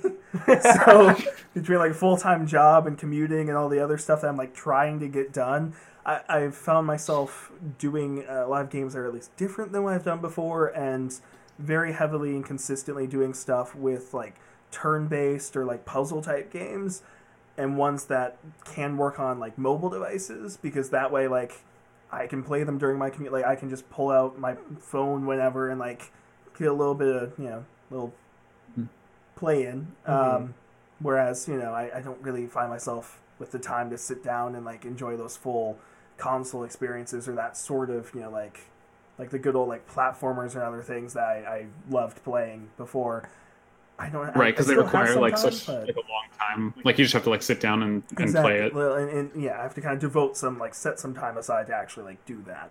Um, so that's that's why I've kind of fallen into. But also, So it's just games you can play in small bursts, kind of. yeah, basically, or like you can pull it out, play some, and then like almost like like hold down or something. Where Yeah. it's like you play it's turn based, you play some, and like you can stop if like oh I need to get off like this train right now. Let me just lock my screen. Mhm. We're good. Like no Yeah. no no harm no foul. But that and the multiplayer I, i've also enjoyed that now that i can make multiplayer games with some basic networking it's definitely fun to finally be able to uh, try to bring people together but um, yeah like wherever they are just trying to kind of not the couch co-op you're talking about but Yeah. rather the opposite Mhm. but still like a small like, group of like people you know playing with them and being able to try to replicate honestly trying to replicate a lot of kind of the, the feeling of a card or a board game without necessarily having to be there in person or to have to bring the game itself and just to be like, oh, hey, do you guys want to do this? And you're like, okay, let's pull our phones or whatever. And how closely can I kind of replicate the same experience Mm-hmm. while not restricting myself to like, oh, I have to make this like visually Work and with everything else look exactly like it did before. Right. Yeah, that sounds really cool. Uh, when you say like um, replicating the experience, are you talking about like people actually still being in person with their phones, or like uh, asynchronous stuff, like Not- the that Scrabble, like long distance weird I mean, Scrabble uh, game? Kind of both. Like ideally, if it's it's done in a way where like you don't have to be in person, you still can like be Yeah. sitting there together. Like if you don't physically like you didn't bring Cards Against Humanity or whatever game it is that you're looking to play. That way you can just go, well, okay, we all have phones. Like let's just pull them out and like we can still. It's still different playing it in person, but like technologically, it supports either. Um, but and, and as far as experience, I think it's interesting looking at say a card game and looking at the design of what do you really need to do with the cards? Because instinctively i feel like you want to remake the cards on your screen but also cards are that way because when you're holding them in your hand that makes sense. That doesn't necessarily make the most sense if you're actually like playing on a phone where you have very limited space so it's, Yeah, it's for sure. interesting to see how do you like adapt that to the medium that you're with while keeping the core experience the the fun that you get as unchanged as possible. I feel like, but that's yeah, it's it's interesting from a design perspective to kind of figure out how do I translate something that kind of already exists and make it my own, have like a little twist on it. But It feels like you could do like um You know how there's like poker dice, kind of. It feels dice? like something. Yeah, like it's like I don't, I don't know exactly how it works, but it's like dice where you're kind of muffled. I don't know what happened. Oh, did maybe? Oh no, you're fine now. That was weird. Yeah, might have just been Um, my angle. I don't know. yeah, maybe.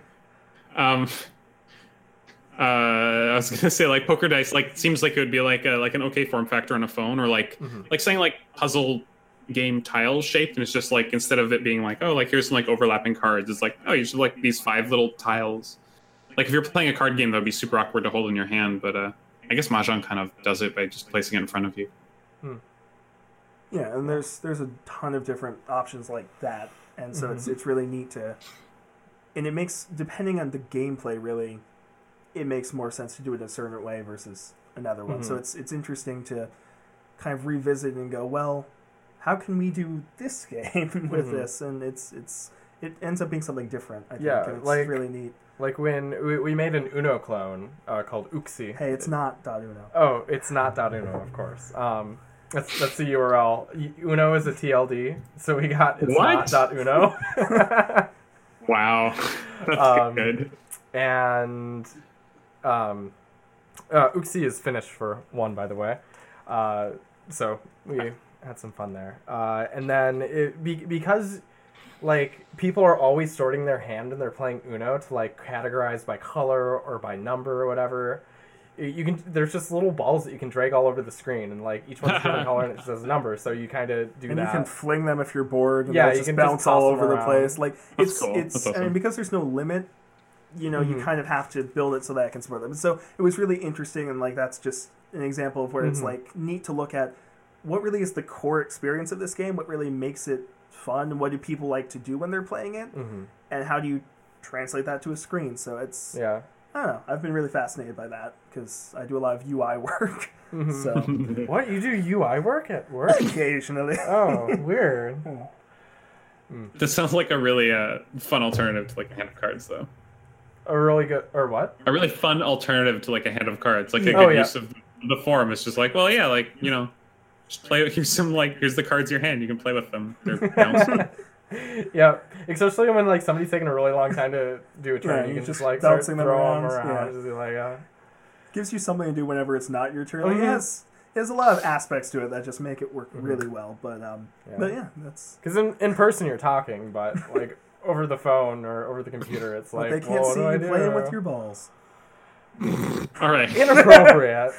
What were you thinking? we we kept the ball jokes to Martin's interview. All right. Oh yeah, hold down. Yeah. yeah, yeah. Yeah. Began and end there. Sorry. Sheesh. Yeah, he. Yeah, there's a lot of great ones there. A lot of great ball jokes. Uh huh. Okay. Mm-hmm. Yeah, it, we'd we'd We repeat ranked- them, but you just you, we rank all of our shows by the quality of the ball jokes in them. Mhm. So yeah. So all of the shows are at last place except for that one. Is what you're saying? Because we never. Well, I Yep, guess But this, this one had a single ball joke, so this one's second place. Uh-huh. uh, out of Yes. like eighty six, yeah, it's, Yeah, not this bad, is, man. This is 86. Yeah, but just beneath Martin. hmm You can put that on your business cards. You'd be like, yeah, we rank second on the uh, indie Number radio two. ranking. Ranking by ball jokes. yep. Yeah, Sure. there, there's just like a, a and last all the other column. ones are just tied. yeah, Man, I almost want to put them into the Oh. database now. It's just please like, don't. I am so tempted. It's just like a hidden thing. If somebody ever like breaks into our database, they'll be like, "What? What is this?" and then they'll just change them up, leave it untouched, and just be like, I, I'm out of here. "Fuck." Uh, uh, I, I, re- So, uh, weather. No, yeah, um, yeah, the weather. So was there was there uh, something else that you wanted to, I, I think that yeah, we to bring up? um, Uh, I think we're nearing the end here. Yeah. It's been great. um, but yeah, uh, I, I feel that there was one other thing that I felt I wanted to talk about, but it, it was it was before the show. Um, yeah, I, I, I guess it was your because you know what? Yeah, you were tweeting about your inspiration from like old mud games, Oh. which um, like were kind of the inspiration for your new or the the prototype that we played with where we drew the the faces with like arranging our characters. Um, Yeah. and I think that was just like slash mud in the URL. I actually don't think that's a reference even to mud games. Oh, I for think I just called it mud because it was like it went with garbage. I I have like very limited experience with mud games, Okay. but um Wow, all the research I did for this podcast just out the window. When I read through the whole Wikipedia article. do you do you want to talk about muds? I mean, I, Regardless. I'm definitely not experienced. I have like the surface level Wikipedia page, so I was thinking you would bring the experience or the expertise to the table. No, okay. So we don't talk about mud Unfortunately. then. So none of us have played in the mud very much. No, that's not happening. No? Wait, what, No. what are you talking about? Never mind. Okay. I mean, obviously you're the expert now. Be the worst way to establish being the expert in Mhm. something. So you, you take dirt and you put it into water, and then a bunch of people connect Wait, via hold the on. internet. Wait, You supposed to be definitely put the water into the dirt. I've been doing it wrong all this time. Oh no. Oh, that that explains a lot, actually. About Actually, my should life. probably.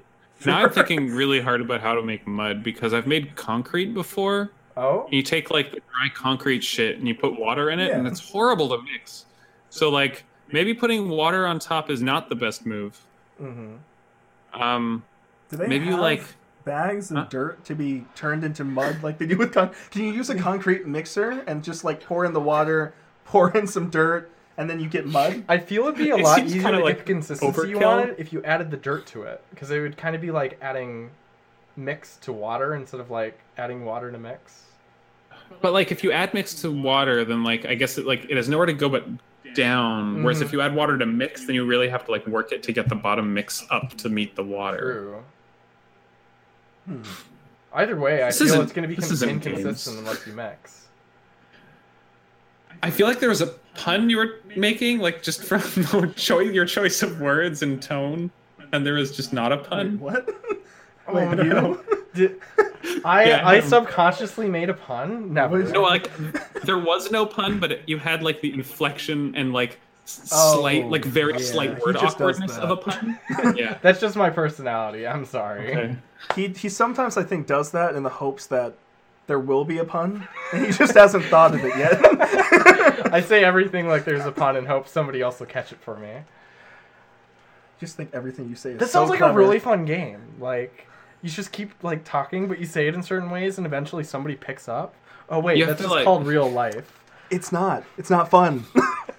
As someone who bears witness to it constantly. anyway, Ian and I, our relationship is very much built on puns. So, in case that wasn't clear here, oh, He looks Okay. Yes. huh? he he doesn't look like he's uh, on board with this.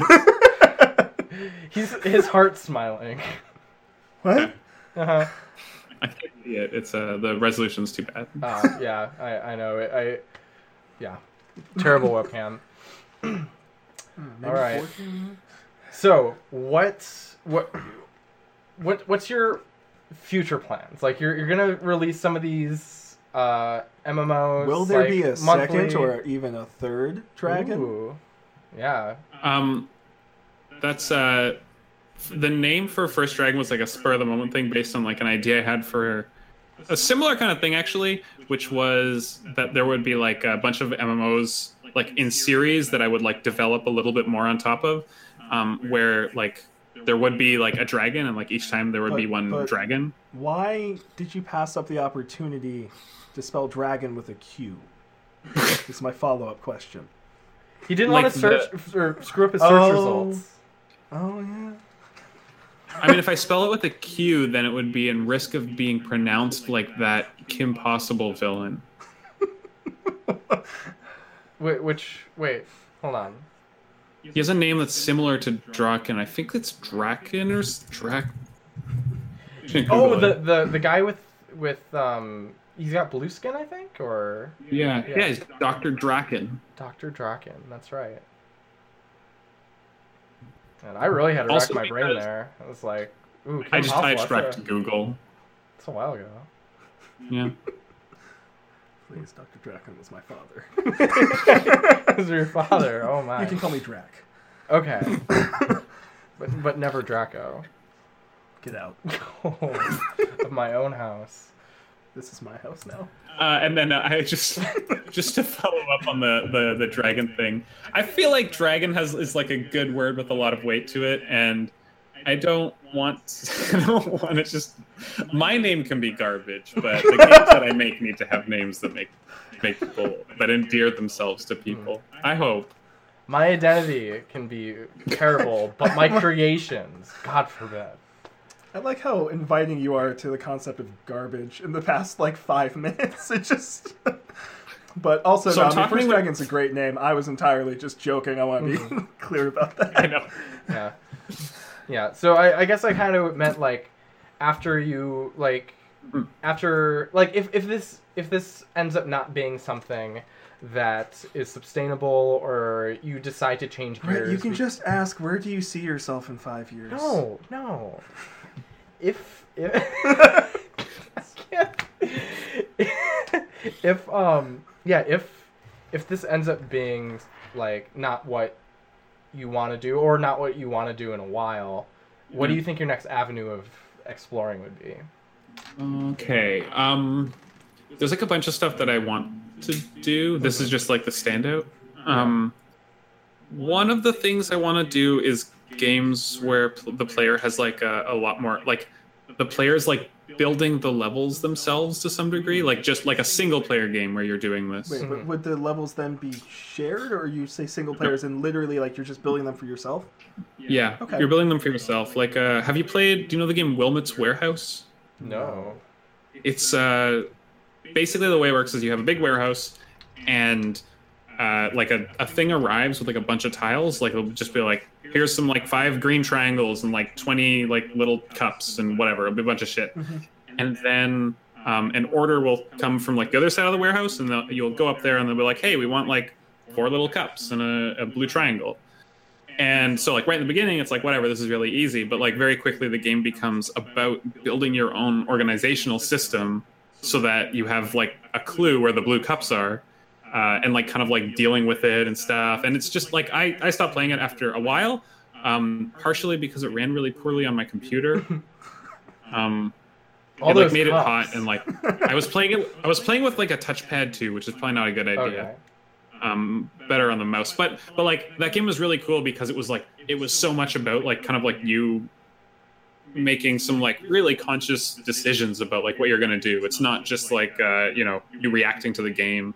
It's not just like okay like here's the combat system. I mean like I love Dark Souls. Mhm. Um, but when like I'll compare it to like the combat of Dark Souls, which is you know it's not about coming up with your own solutions that much. Like uh, it's about like like the main like the main skills are just like knowing like you learn.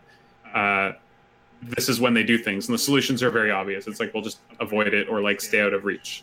Um, but Wilmot's Warehouse, like it, it feels like it has like more like weird depth to it, and that's not like uh, like uh, Starseed Pilgrim is a little bit like it too. Like it's uh, when you I don't know if you played it, but like there's like a hub A world, bit. and you I, I said a bit. I, I Okay. haven't quite cracked it yet.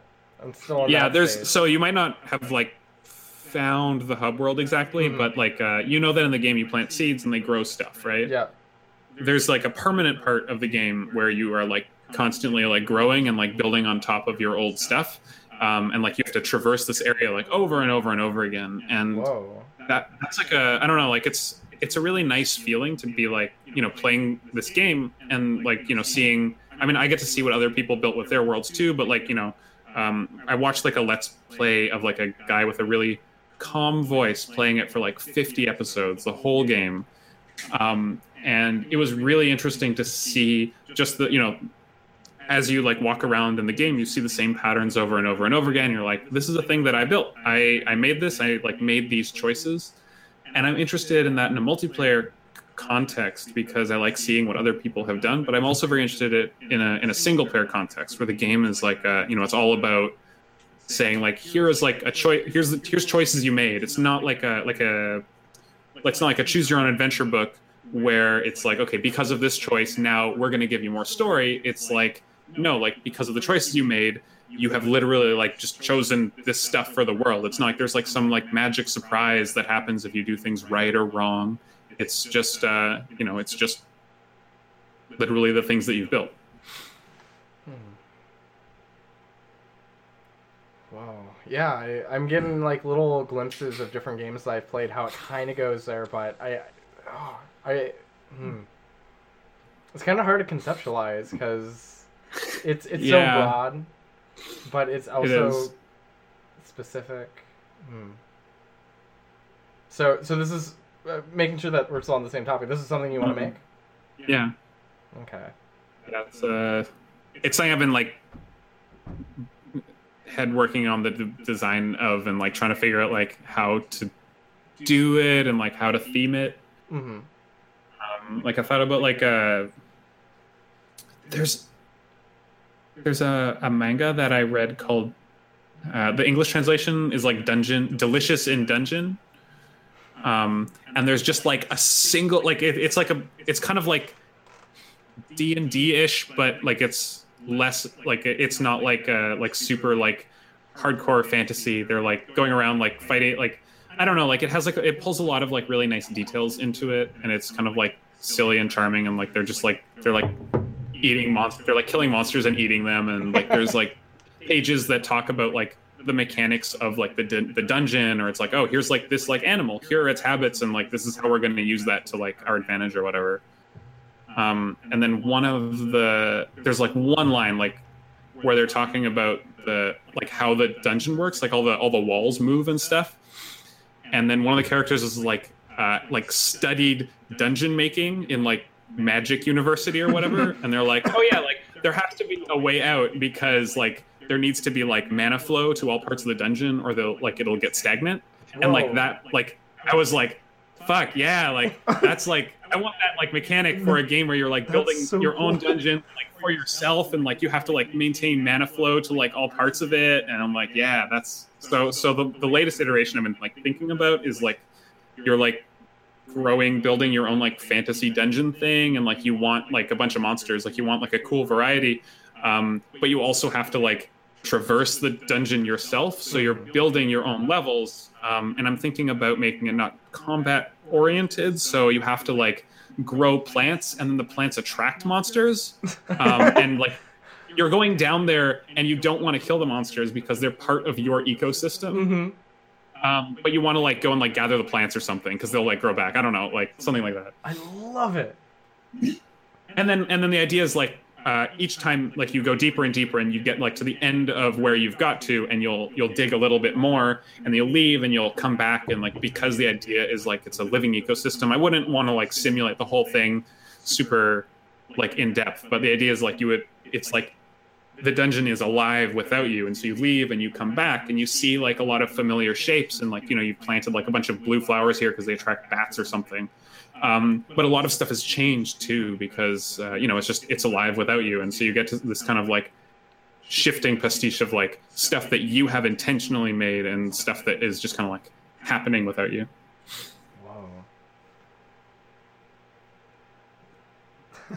I want to play it. yeah, right. Like, that sounds awesome, and some of those mechanics are just like so unique. I just haven't. Well, no, like, but, like, but like, like I'm sure gonna make it sound cool. I'm sure it'll like it, like half these things won't work. Sorry, I don't want to interrupt. You. Please continue.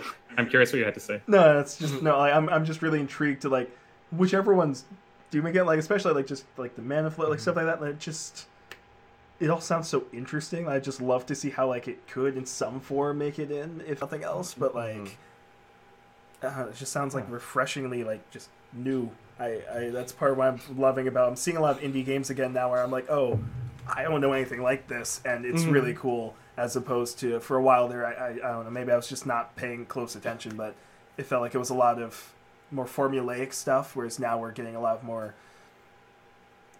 what is some of the really cool stuff that you've like been inspired by? I guess lately. The front of my mind right now was going to jump to Wandersong because it's at least like mm-hmm. okay. it, just the, the whole aspect of it, not just like on the surface, like oh yeah, you have the kind of like you're singing and stuff, but like the fact that the game is built up around and like the opening moments kind of tries to get rid of the typical like oh you're a hero because you're going around fighting everything, and it's like no no no, you're gonna sing. You're a bard. Like that's that's what you do. And like the entire game Cool. is just feels so different from I I've only played it like a bit so far, but it just feels dramatically different from all the other stuff I've played just because the premise is awesome. different. You're not supposed to use violence to win. You're running around doing this cute little platformer, but you're you're solving all sorts of unique and very different problems than you usually do. Yeah. Because oh, let's sing and oh wait a minute, let's communicate with these people that we thought were enemies or something. I just it's very different. Um, I think there was something else recently before that too earlier this year that I can't think of. Overcooked, maybe. Well, Overcooked is definitely un- like it. Mhm. Yeah, A new dynamic. Um, yeah, I feel like there's something else too. I guess I can't really say that about like Celeste. It's just solid, but it's not like Mhm. Yeah. Yeah. I know. There was something else. Yeah, I tried to get into Celeste, but I just uh, it did definitely like I, w- I just kind of had like this like yeah, it's another like hardcore platformer. I get it. Yeah. Yeah, I'm almost done. I, I did one of the puzzles and it was kind of cute though. Mm-hmm. Like uh like one of the like far out like not jumpy ones, but just like a weird like satellite puzzle. Oh, yep, I Mm. do remember that. That's in the first, yeah, first area. Yeah, they have what, like six of those or something I know of, but yeah. Yeah. Hmm. And now I can't think of other examples. That's all right. I'll have to check out uh, Wandersong. Oh, you know what? I'm, I think I'm, I'm thinking of a lot of, I'm seeing a lot of um, devs on Twitter who are posting stuff. That's probably That's what really what is. I'm thinking of, I guess, more so. It's Oh, not okay, released okay, stuff. It might not even ever get released, but Yeah. like all those various prototypes. Like there's that one, Jesse. Uh, Yes, the one with the uh, lines? Yeah, uh, spec. yeah, where Yeah. it's like based off the current perspective of the camera. It looks at the outlines and like you have like this circle that's like going along like the outline of There's all the visible things. that yeah. just keeps moving. and then along like the you line. just control the camera and like you would go to a different perspective Oh, okay. and it would change like where different objects overlap and stuff and you can like move from one to another just by shifting camera perspective it's it's very different from the stuff i've Mhm. seen and so it's that sort of thing is just really Yeah. cool to me i don't know what will actually become of it but Mhm. it's it's always exciting to see a new little like gif or something pop up and go oh, wow Whoa! like i never would have thought to like they did with augmented reality for like a bit there too like just whatever just to make it crazy and different but um I was just thinking about TIG Source, and I realized that like um like a big part of T- TIG Source for me was like following along devlogs that I thought were really cool. And like Twitter really, really kills the like uh the continuity of a project. I've seen some people who will like really like religiously maintain a thread so you can actually click on a thing and go back. But like by and large, I don't see that very much. Yeah. Like I see like independent, like just like boom, here's a thing, and I can't like, and I can like go out of interspersed my with all the other stuff they tweet so then yeah there's no Yeah. Like I can go way. my way to like look at their their thing or something, Right. but like the normal way to look at Twitter is all these things cut together. Whereas like the normal way to look at a forum is like you Yeah, look at a post and you see the post before it, and you you look at the opening post and like you see all this stuff. Like there's a yeah Yeah, no, I think that's one of the things Twitter was trying to do with stories because I have seen somebody Oh. being like, "Oh, hey, here's the entire development of this thing and yeah, a I Twitter guess. story." But I don't really see But any, it's- no it's one's not doing that. intuitive and, At least not for easy. not for like Yeah. game dev. No one's like, oh, here's like the devlog for this game. I'm gonna keep Mhm. adding to it because Yeah, it's not easy to share stories on like your. I don't know. It's I not mean, like, easy to share a story the- for people to find it as it is for like just a tweet or something. Yeah. But the I want to say I forget, is the word payout the like the reward is not as high like the the like when you when the investment like because you have to like kind of go out of your way to do this and like that's not even how most people experience Twitter like most like because that's not the way Twitter displays Mhm, itself right. Twitter displays itself as like here's like a bunch of like disconnected uh you know like disconnected like individually polished thoughts not like uh here's like this whole like battleship of thoughts that you can kind of like peruse if you want and like you don't have to but like you can catch up and like figure stuff out. So i i mean i made a forum because i miss forums too. okay, yeah, yeah. Is, is that like is that public right now or? yeah yeah, yeah. Okay. The, the fact that i miss them or the forum itself Uh, the the forum, but I guess both now. yeah, you've admitted it on on indie radio. Everyone will know about this. good good I, I love the the, the finger. Good. Okay. Yeah. Um. Yeah. That, that was definitely one of the things that I, I wasn't a part of TIGSource for very long. I got into it 2012, 2013, kind of when it was starting to I think swindle down. Um. maybe maybe it happened earlier, maybe it happened later. I don't know. Um, but yeah, no, just watching devlogs and seeing stuff go on, and then also going back to like older posts, just be like, whoa, it's come so so far. Yeah. Yeah. And you get to see like I feel like you get to see more of like a like a real story about it. Like I think that a lot of like people use Twitter like but they only show like cool the cool stuff, um, or like the stuff that's broken in a really cool way. But like looking at like devlogs on TigSource, like people they're like I get to see people being like I don't know what I'm doing. Like I get to see like posts where they're like, hey, there's like a bunch of bugs. People like complaining about bugs are like a part of like the main feed in the forum, and then I get to see like the developer reacting, responding to those, being like, hey, does this fix it? And like on Twitter, it's very like uh, very centralized. It's like here's like my whole story. It's just me talking, and like Yeah. you have to kind of like go out of the way to like see the conversation going on, which I think is like a big part of like a community feeling is like you know it's like oh like there's Super Joe. He always talks shit, and I hear he is talking shit on this forum too. Um, Super Joe is an actual person on TIGSource. S- Super. What? Who? Super you- Joe. Just Super Joe or Super Joe Bob? Who's Super Joe Bob? That would be uh, Landon. I'm gonna butcher the last name. Blah, Pod. blah, blah. yes, yes. Podbielski, uh, duck game creator. I I don't. I don't think it Oh. would. It would, it would be him because it doesn't sound like him. Yeah. Um, No, uh, although he did change his name, I think, to Superb Joe at some point. Okay. Not to be confused But- with. So that's like one letter closer.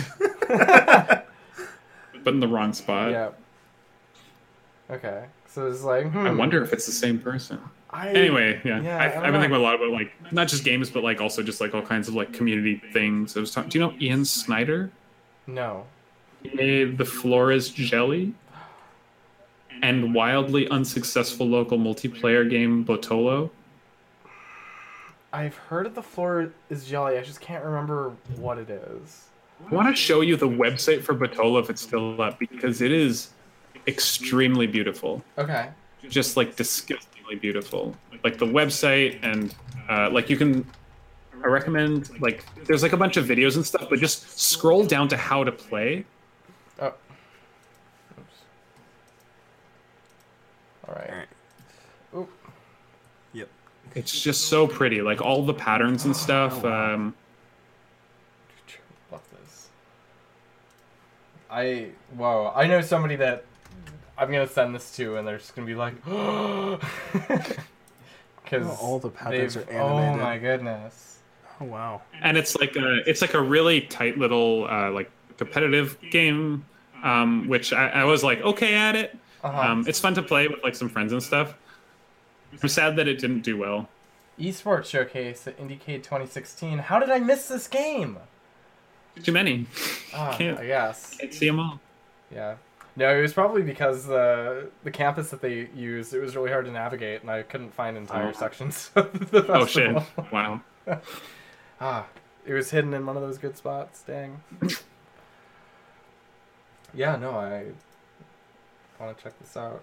Um, oh, uh, and why why did you why did you bring this up again? Um, Uh, okay, it was because I was talking to Ian Snyder, Mhm. the creator of this game and the Floor Is Jelly, about like, like we were like, what if we made like weird, like game-like social media? Like Uh-huh. if we were like not Mastodon, which is just like, hey, this is Twitter, but not Twitter. But instead, if it was like, hey, this is Twitter, but like there's like there's like a weird like currency and like you get it for like playing things or like tricking people and like there was like a like a game running through it and like or like if we were just experimenting with it and it's like okay like this week uh you know you can't see anyone's names. Every identity is blacked out for like the entire week and we're just like this sounds like a fun thing to do. It seems like a lot of work to do but like mhm, um yeah. that's that's why I like social games. I'm thinking a lot about uh, like it's like not just the game side, but also the social side. Sorry, you seem like you were.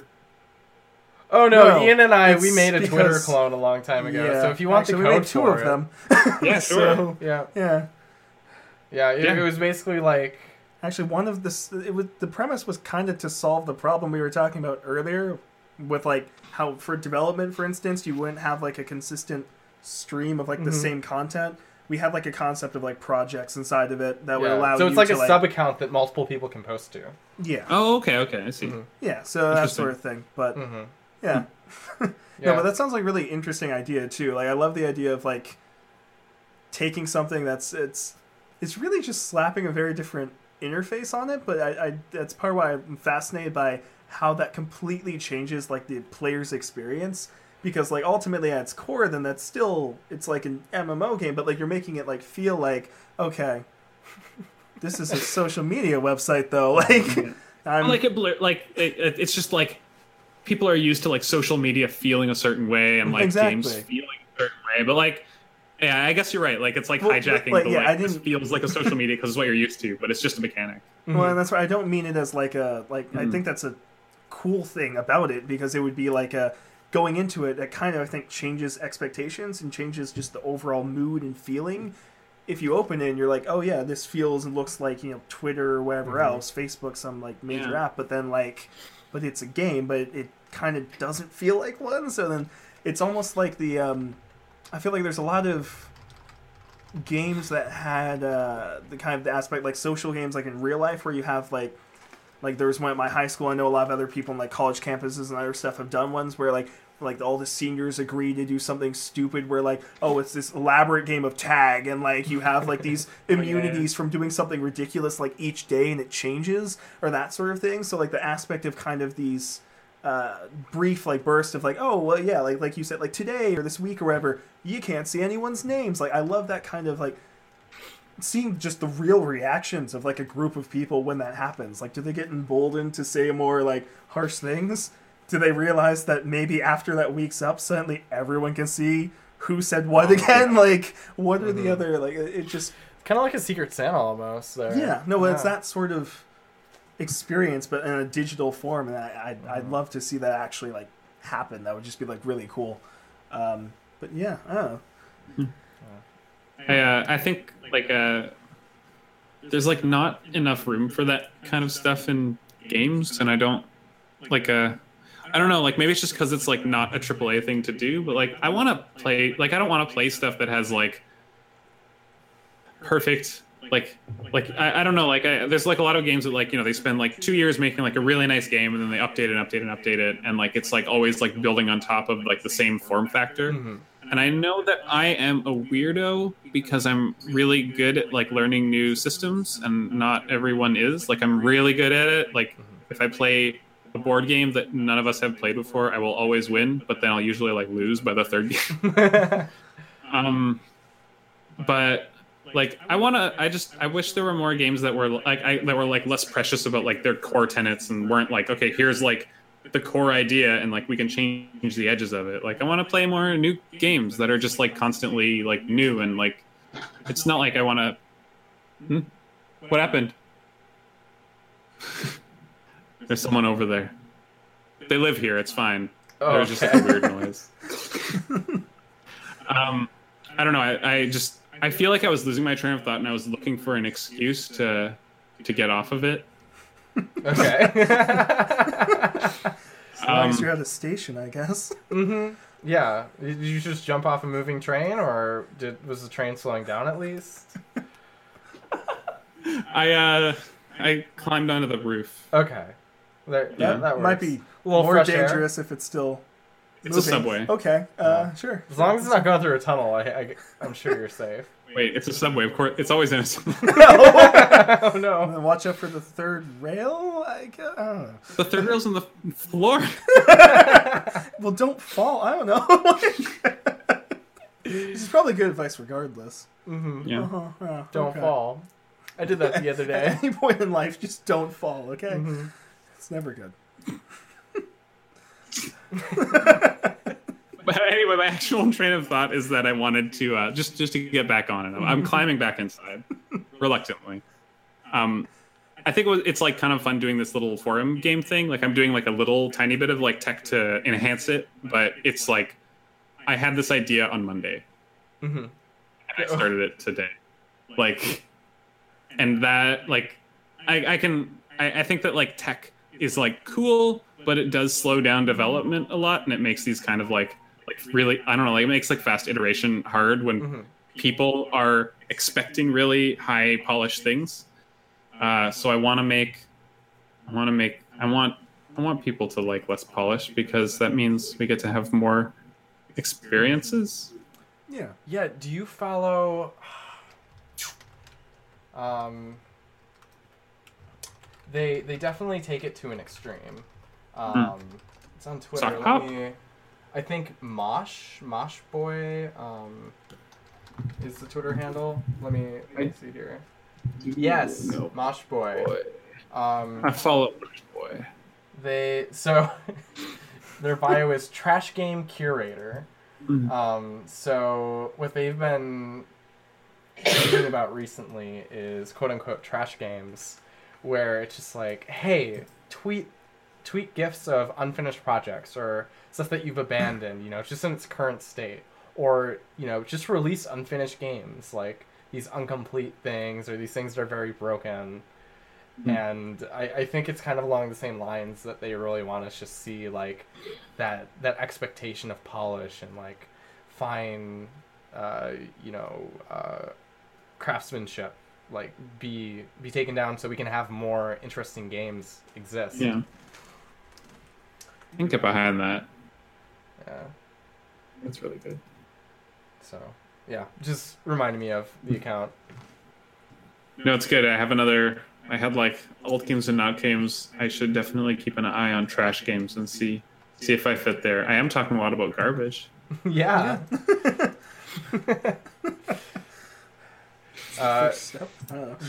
you you're you're the king garbage of trash games I don't know if I'm the king garbage of trash games. I think that if it's anyone, it's got to be Mosh Boy. true I guess he'd be a prince though. Yeah, you, you, Boy is the part like Mosh Boy. Like I guess you can have a boy that's a king, but like usually they're princes.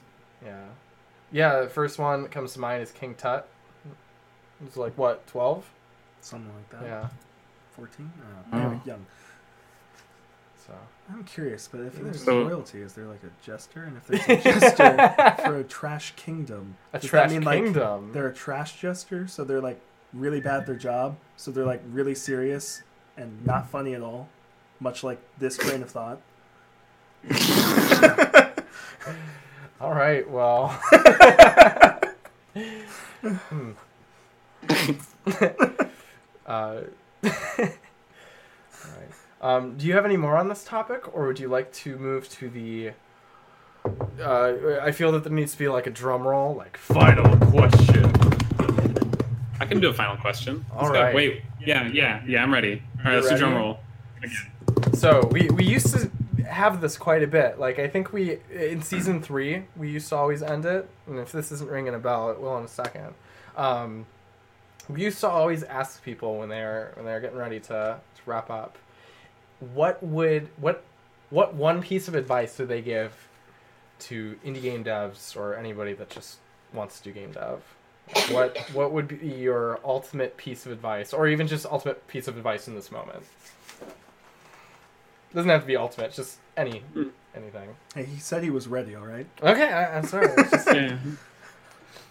Um, I'm just trying to think of how to compile it, but Mhm. it, it's in my head. Um, I've been thinking a lot about. I, I, I've like ranted a little bit to like some people who I knew who were kind of doing this. Mhm.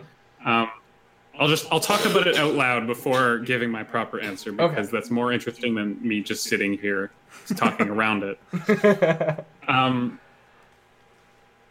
I have this feeling, and it may be misguided, but I don't think it is. that There's a lot of aspiring and even present indie game developers who are kind of like in denial about money.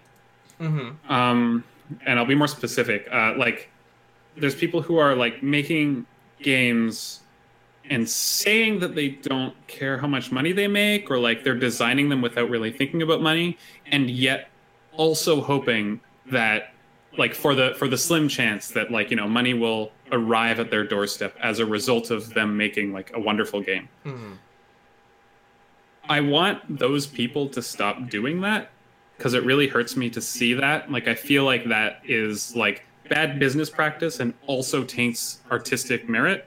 hmm um, like even if you're like, oh, like I, like, no, I'm just making this and I'm not affected by money. If there is like just kind of like this like dream that like it's like okay, this might be a successful game, it still angles the games that are being made in like you know a certain direction. Mm-hmm. Um, I have nothing against people making money with games or like trying to make money with games, and that's not what this is about. Mm-hmm. I just, um, you know, like if you're, I'd like to see more people you know work on passion projects like put real work into it and release them for free mm-hmm.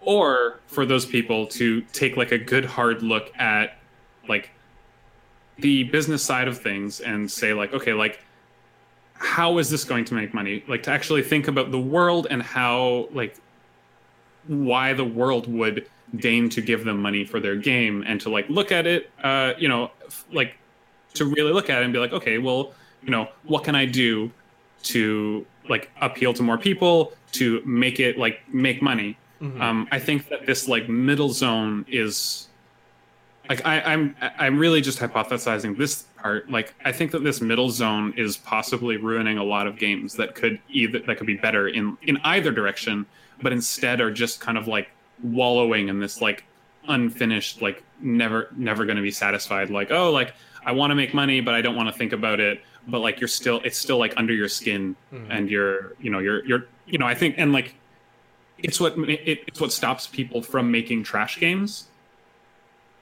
like uh you know like someone might make uh they're like okay here's like the thing that i want to do that's super cool um, but I have to polish it and stuff. And it's like, well, why do you want to polish it? And it's like, oh, well, you know, it has to be polished. Like, there's there's things that people stick to. They're like, okay, this is the way that a game has to be.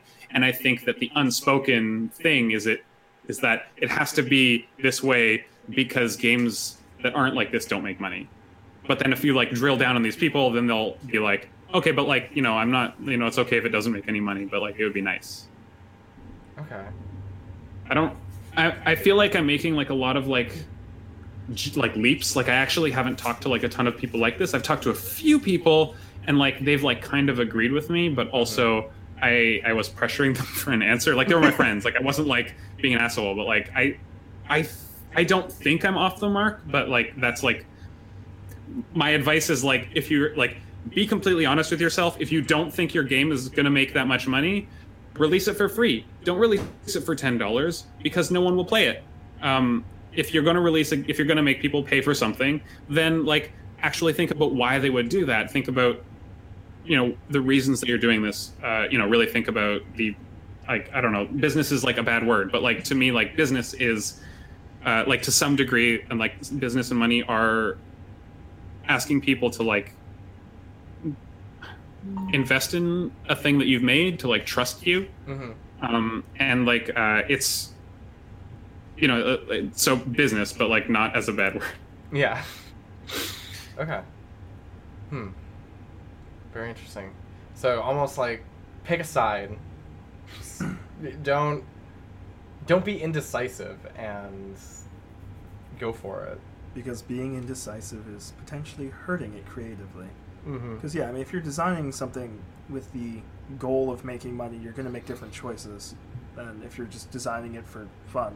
Mm-hmm. And if you're kind of hoping for both, then you don't really have the same clear focus. I mean, I can I can see that. Yeah, that's yeah and like I, I think that like on both sides there's very legitimate like desires and i just want i want to see those realized i don't want to have this like I, like you know if you're just if you're making a game and you just want to have like a really good time with your friends uh, you should make every decision that moves you in that direction and like if if you're like okay like the only way that i'm going to be able to keep making games is to make money with them then like do that it's not a bad thing it's just something that i wish like i just I don't know. I guess like at the end of the day, I'm just like don't half-ass anything that you're doing. Like be aware of your goals, be aware of everything you're trying to accomplish. If you don't think that you can accomplish them, don't try for them right now.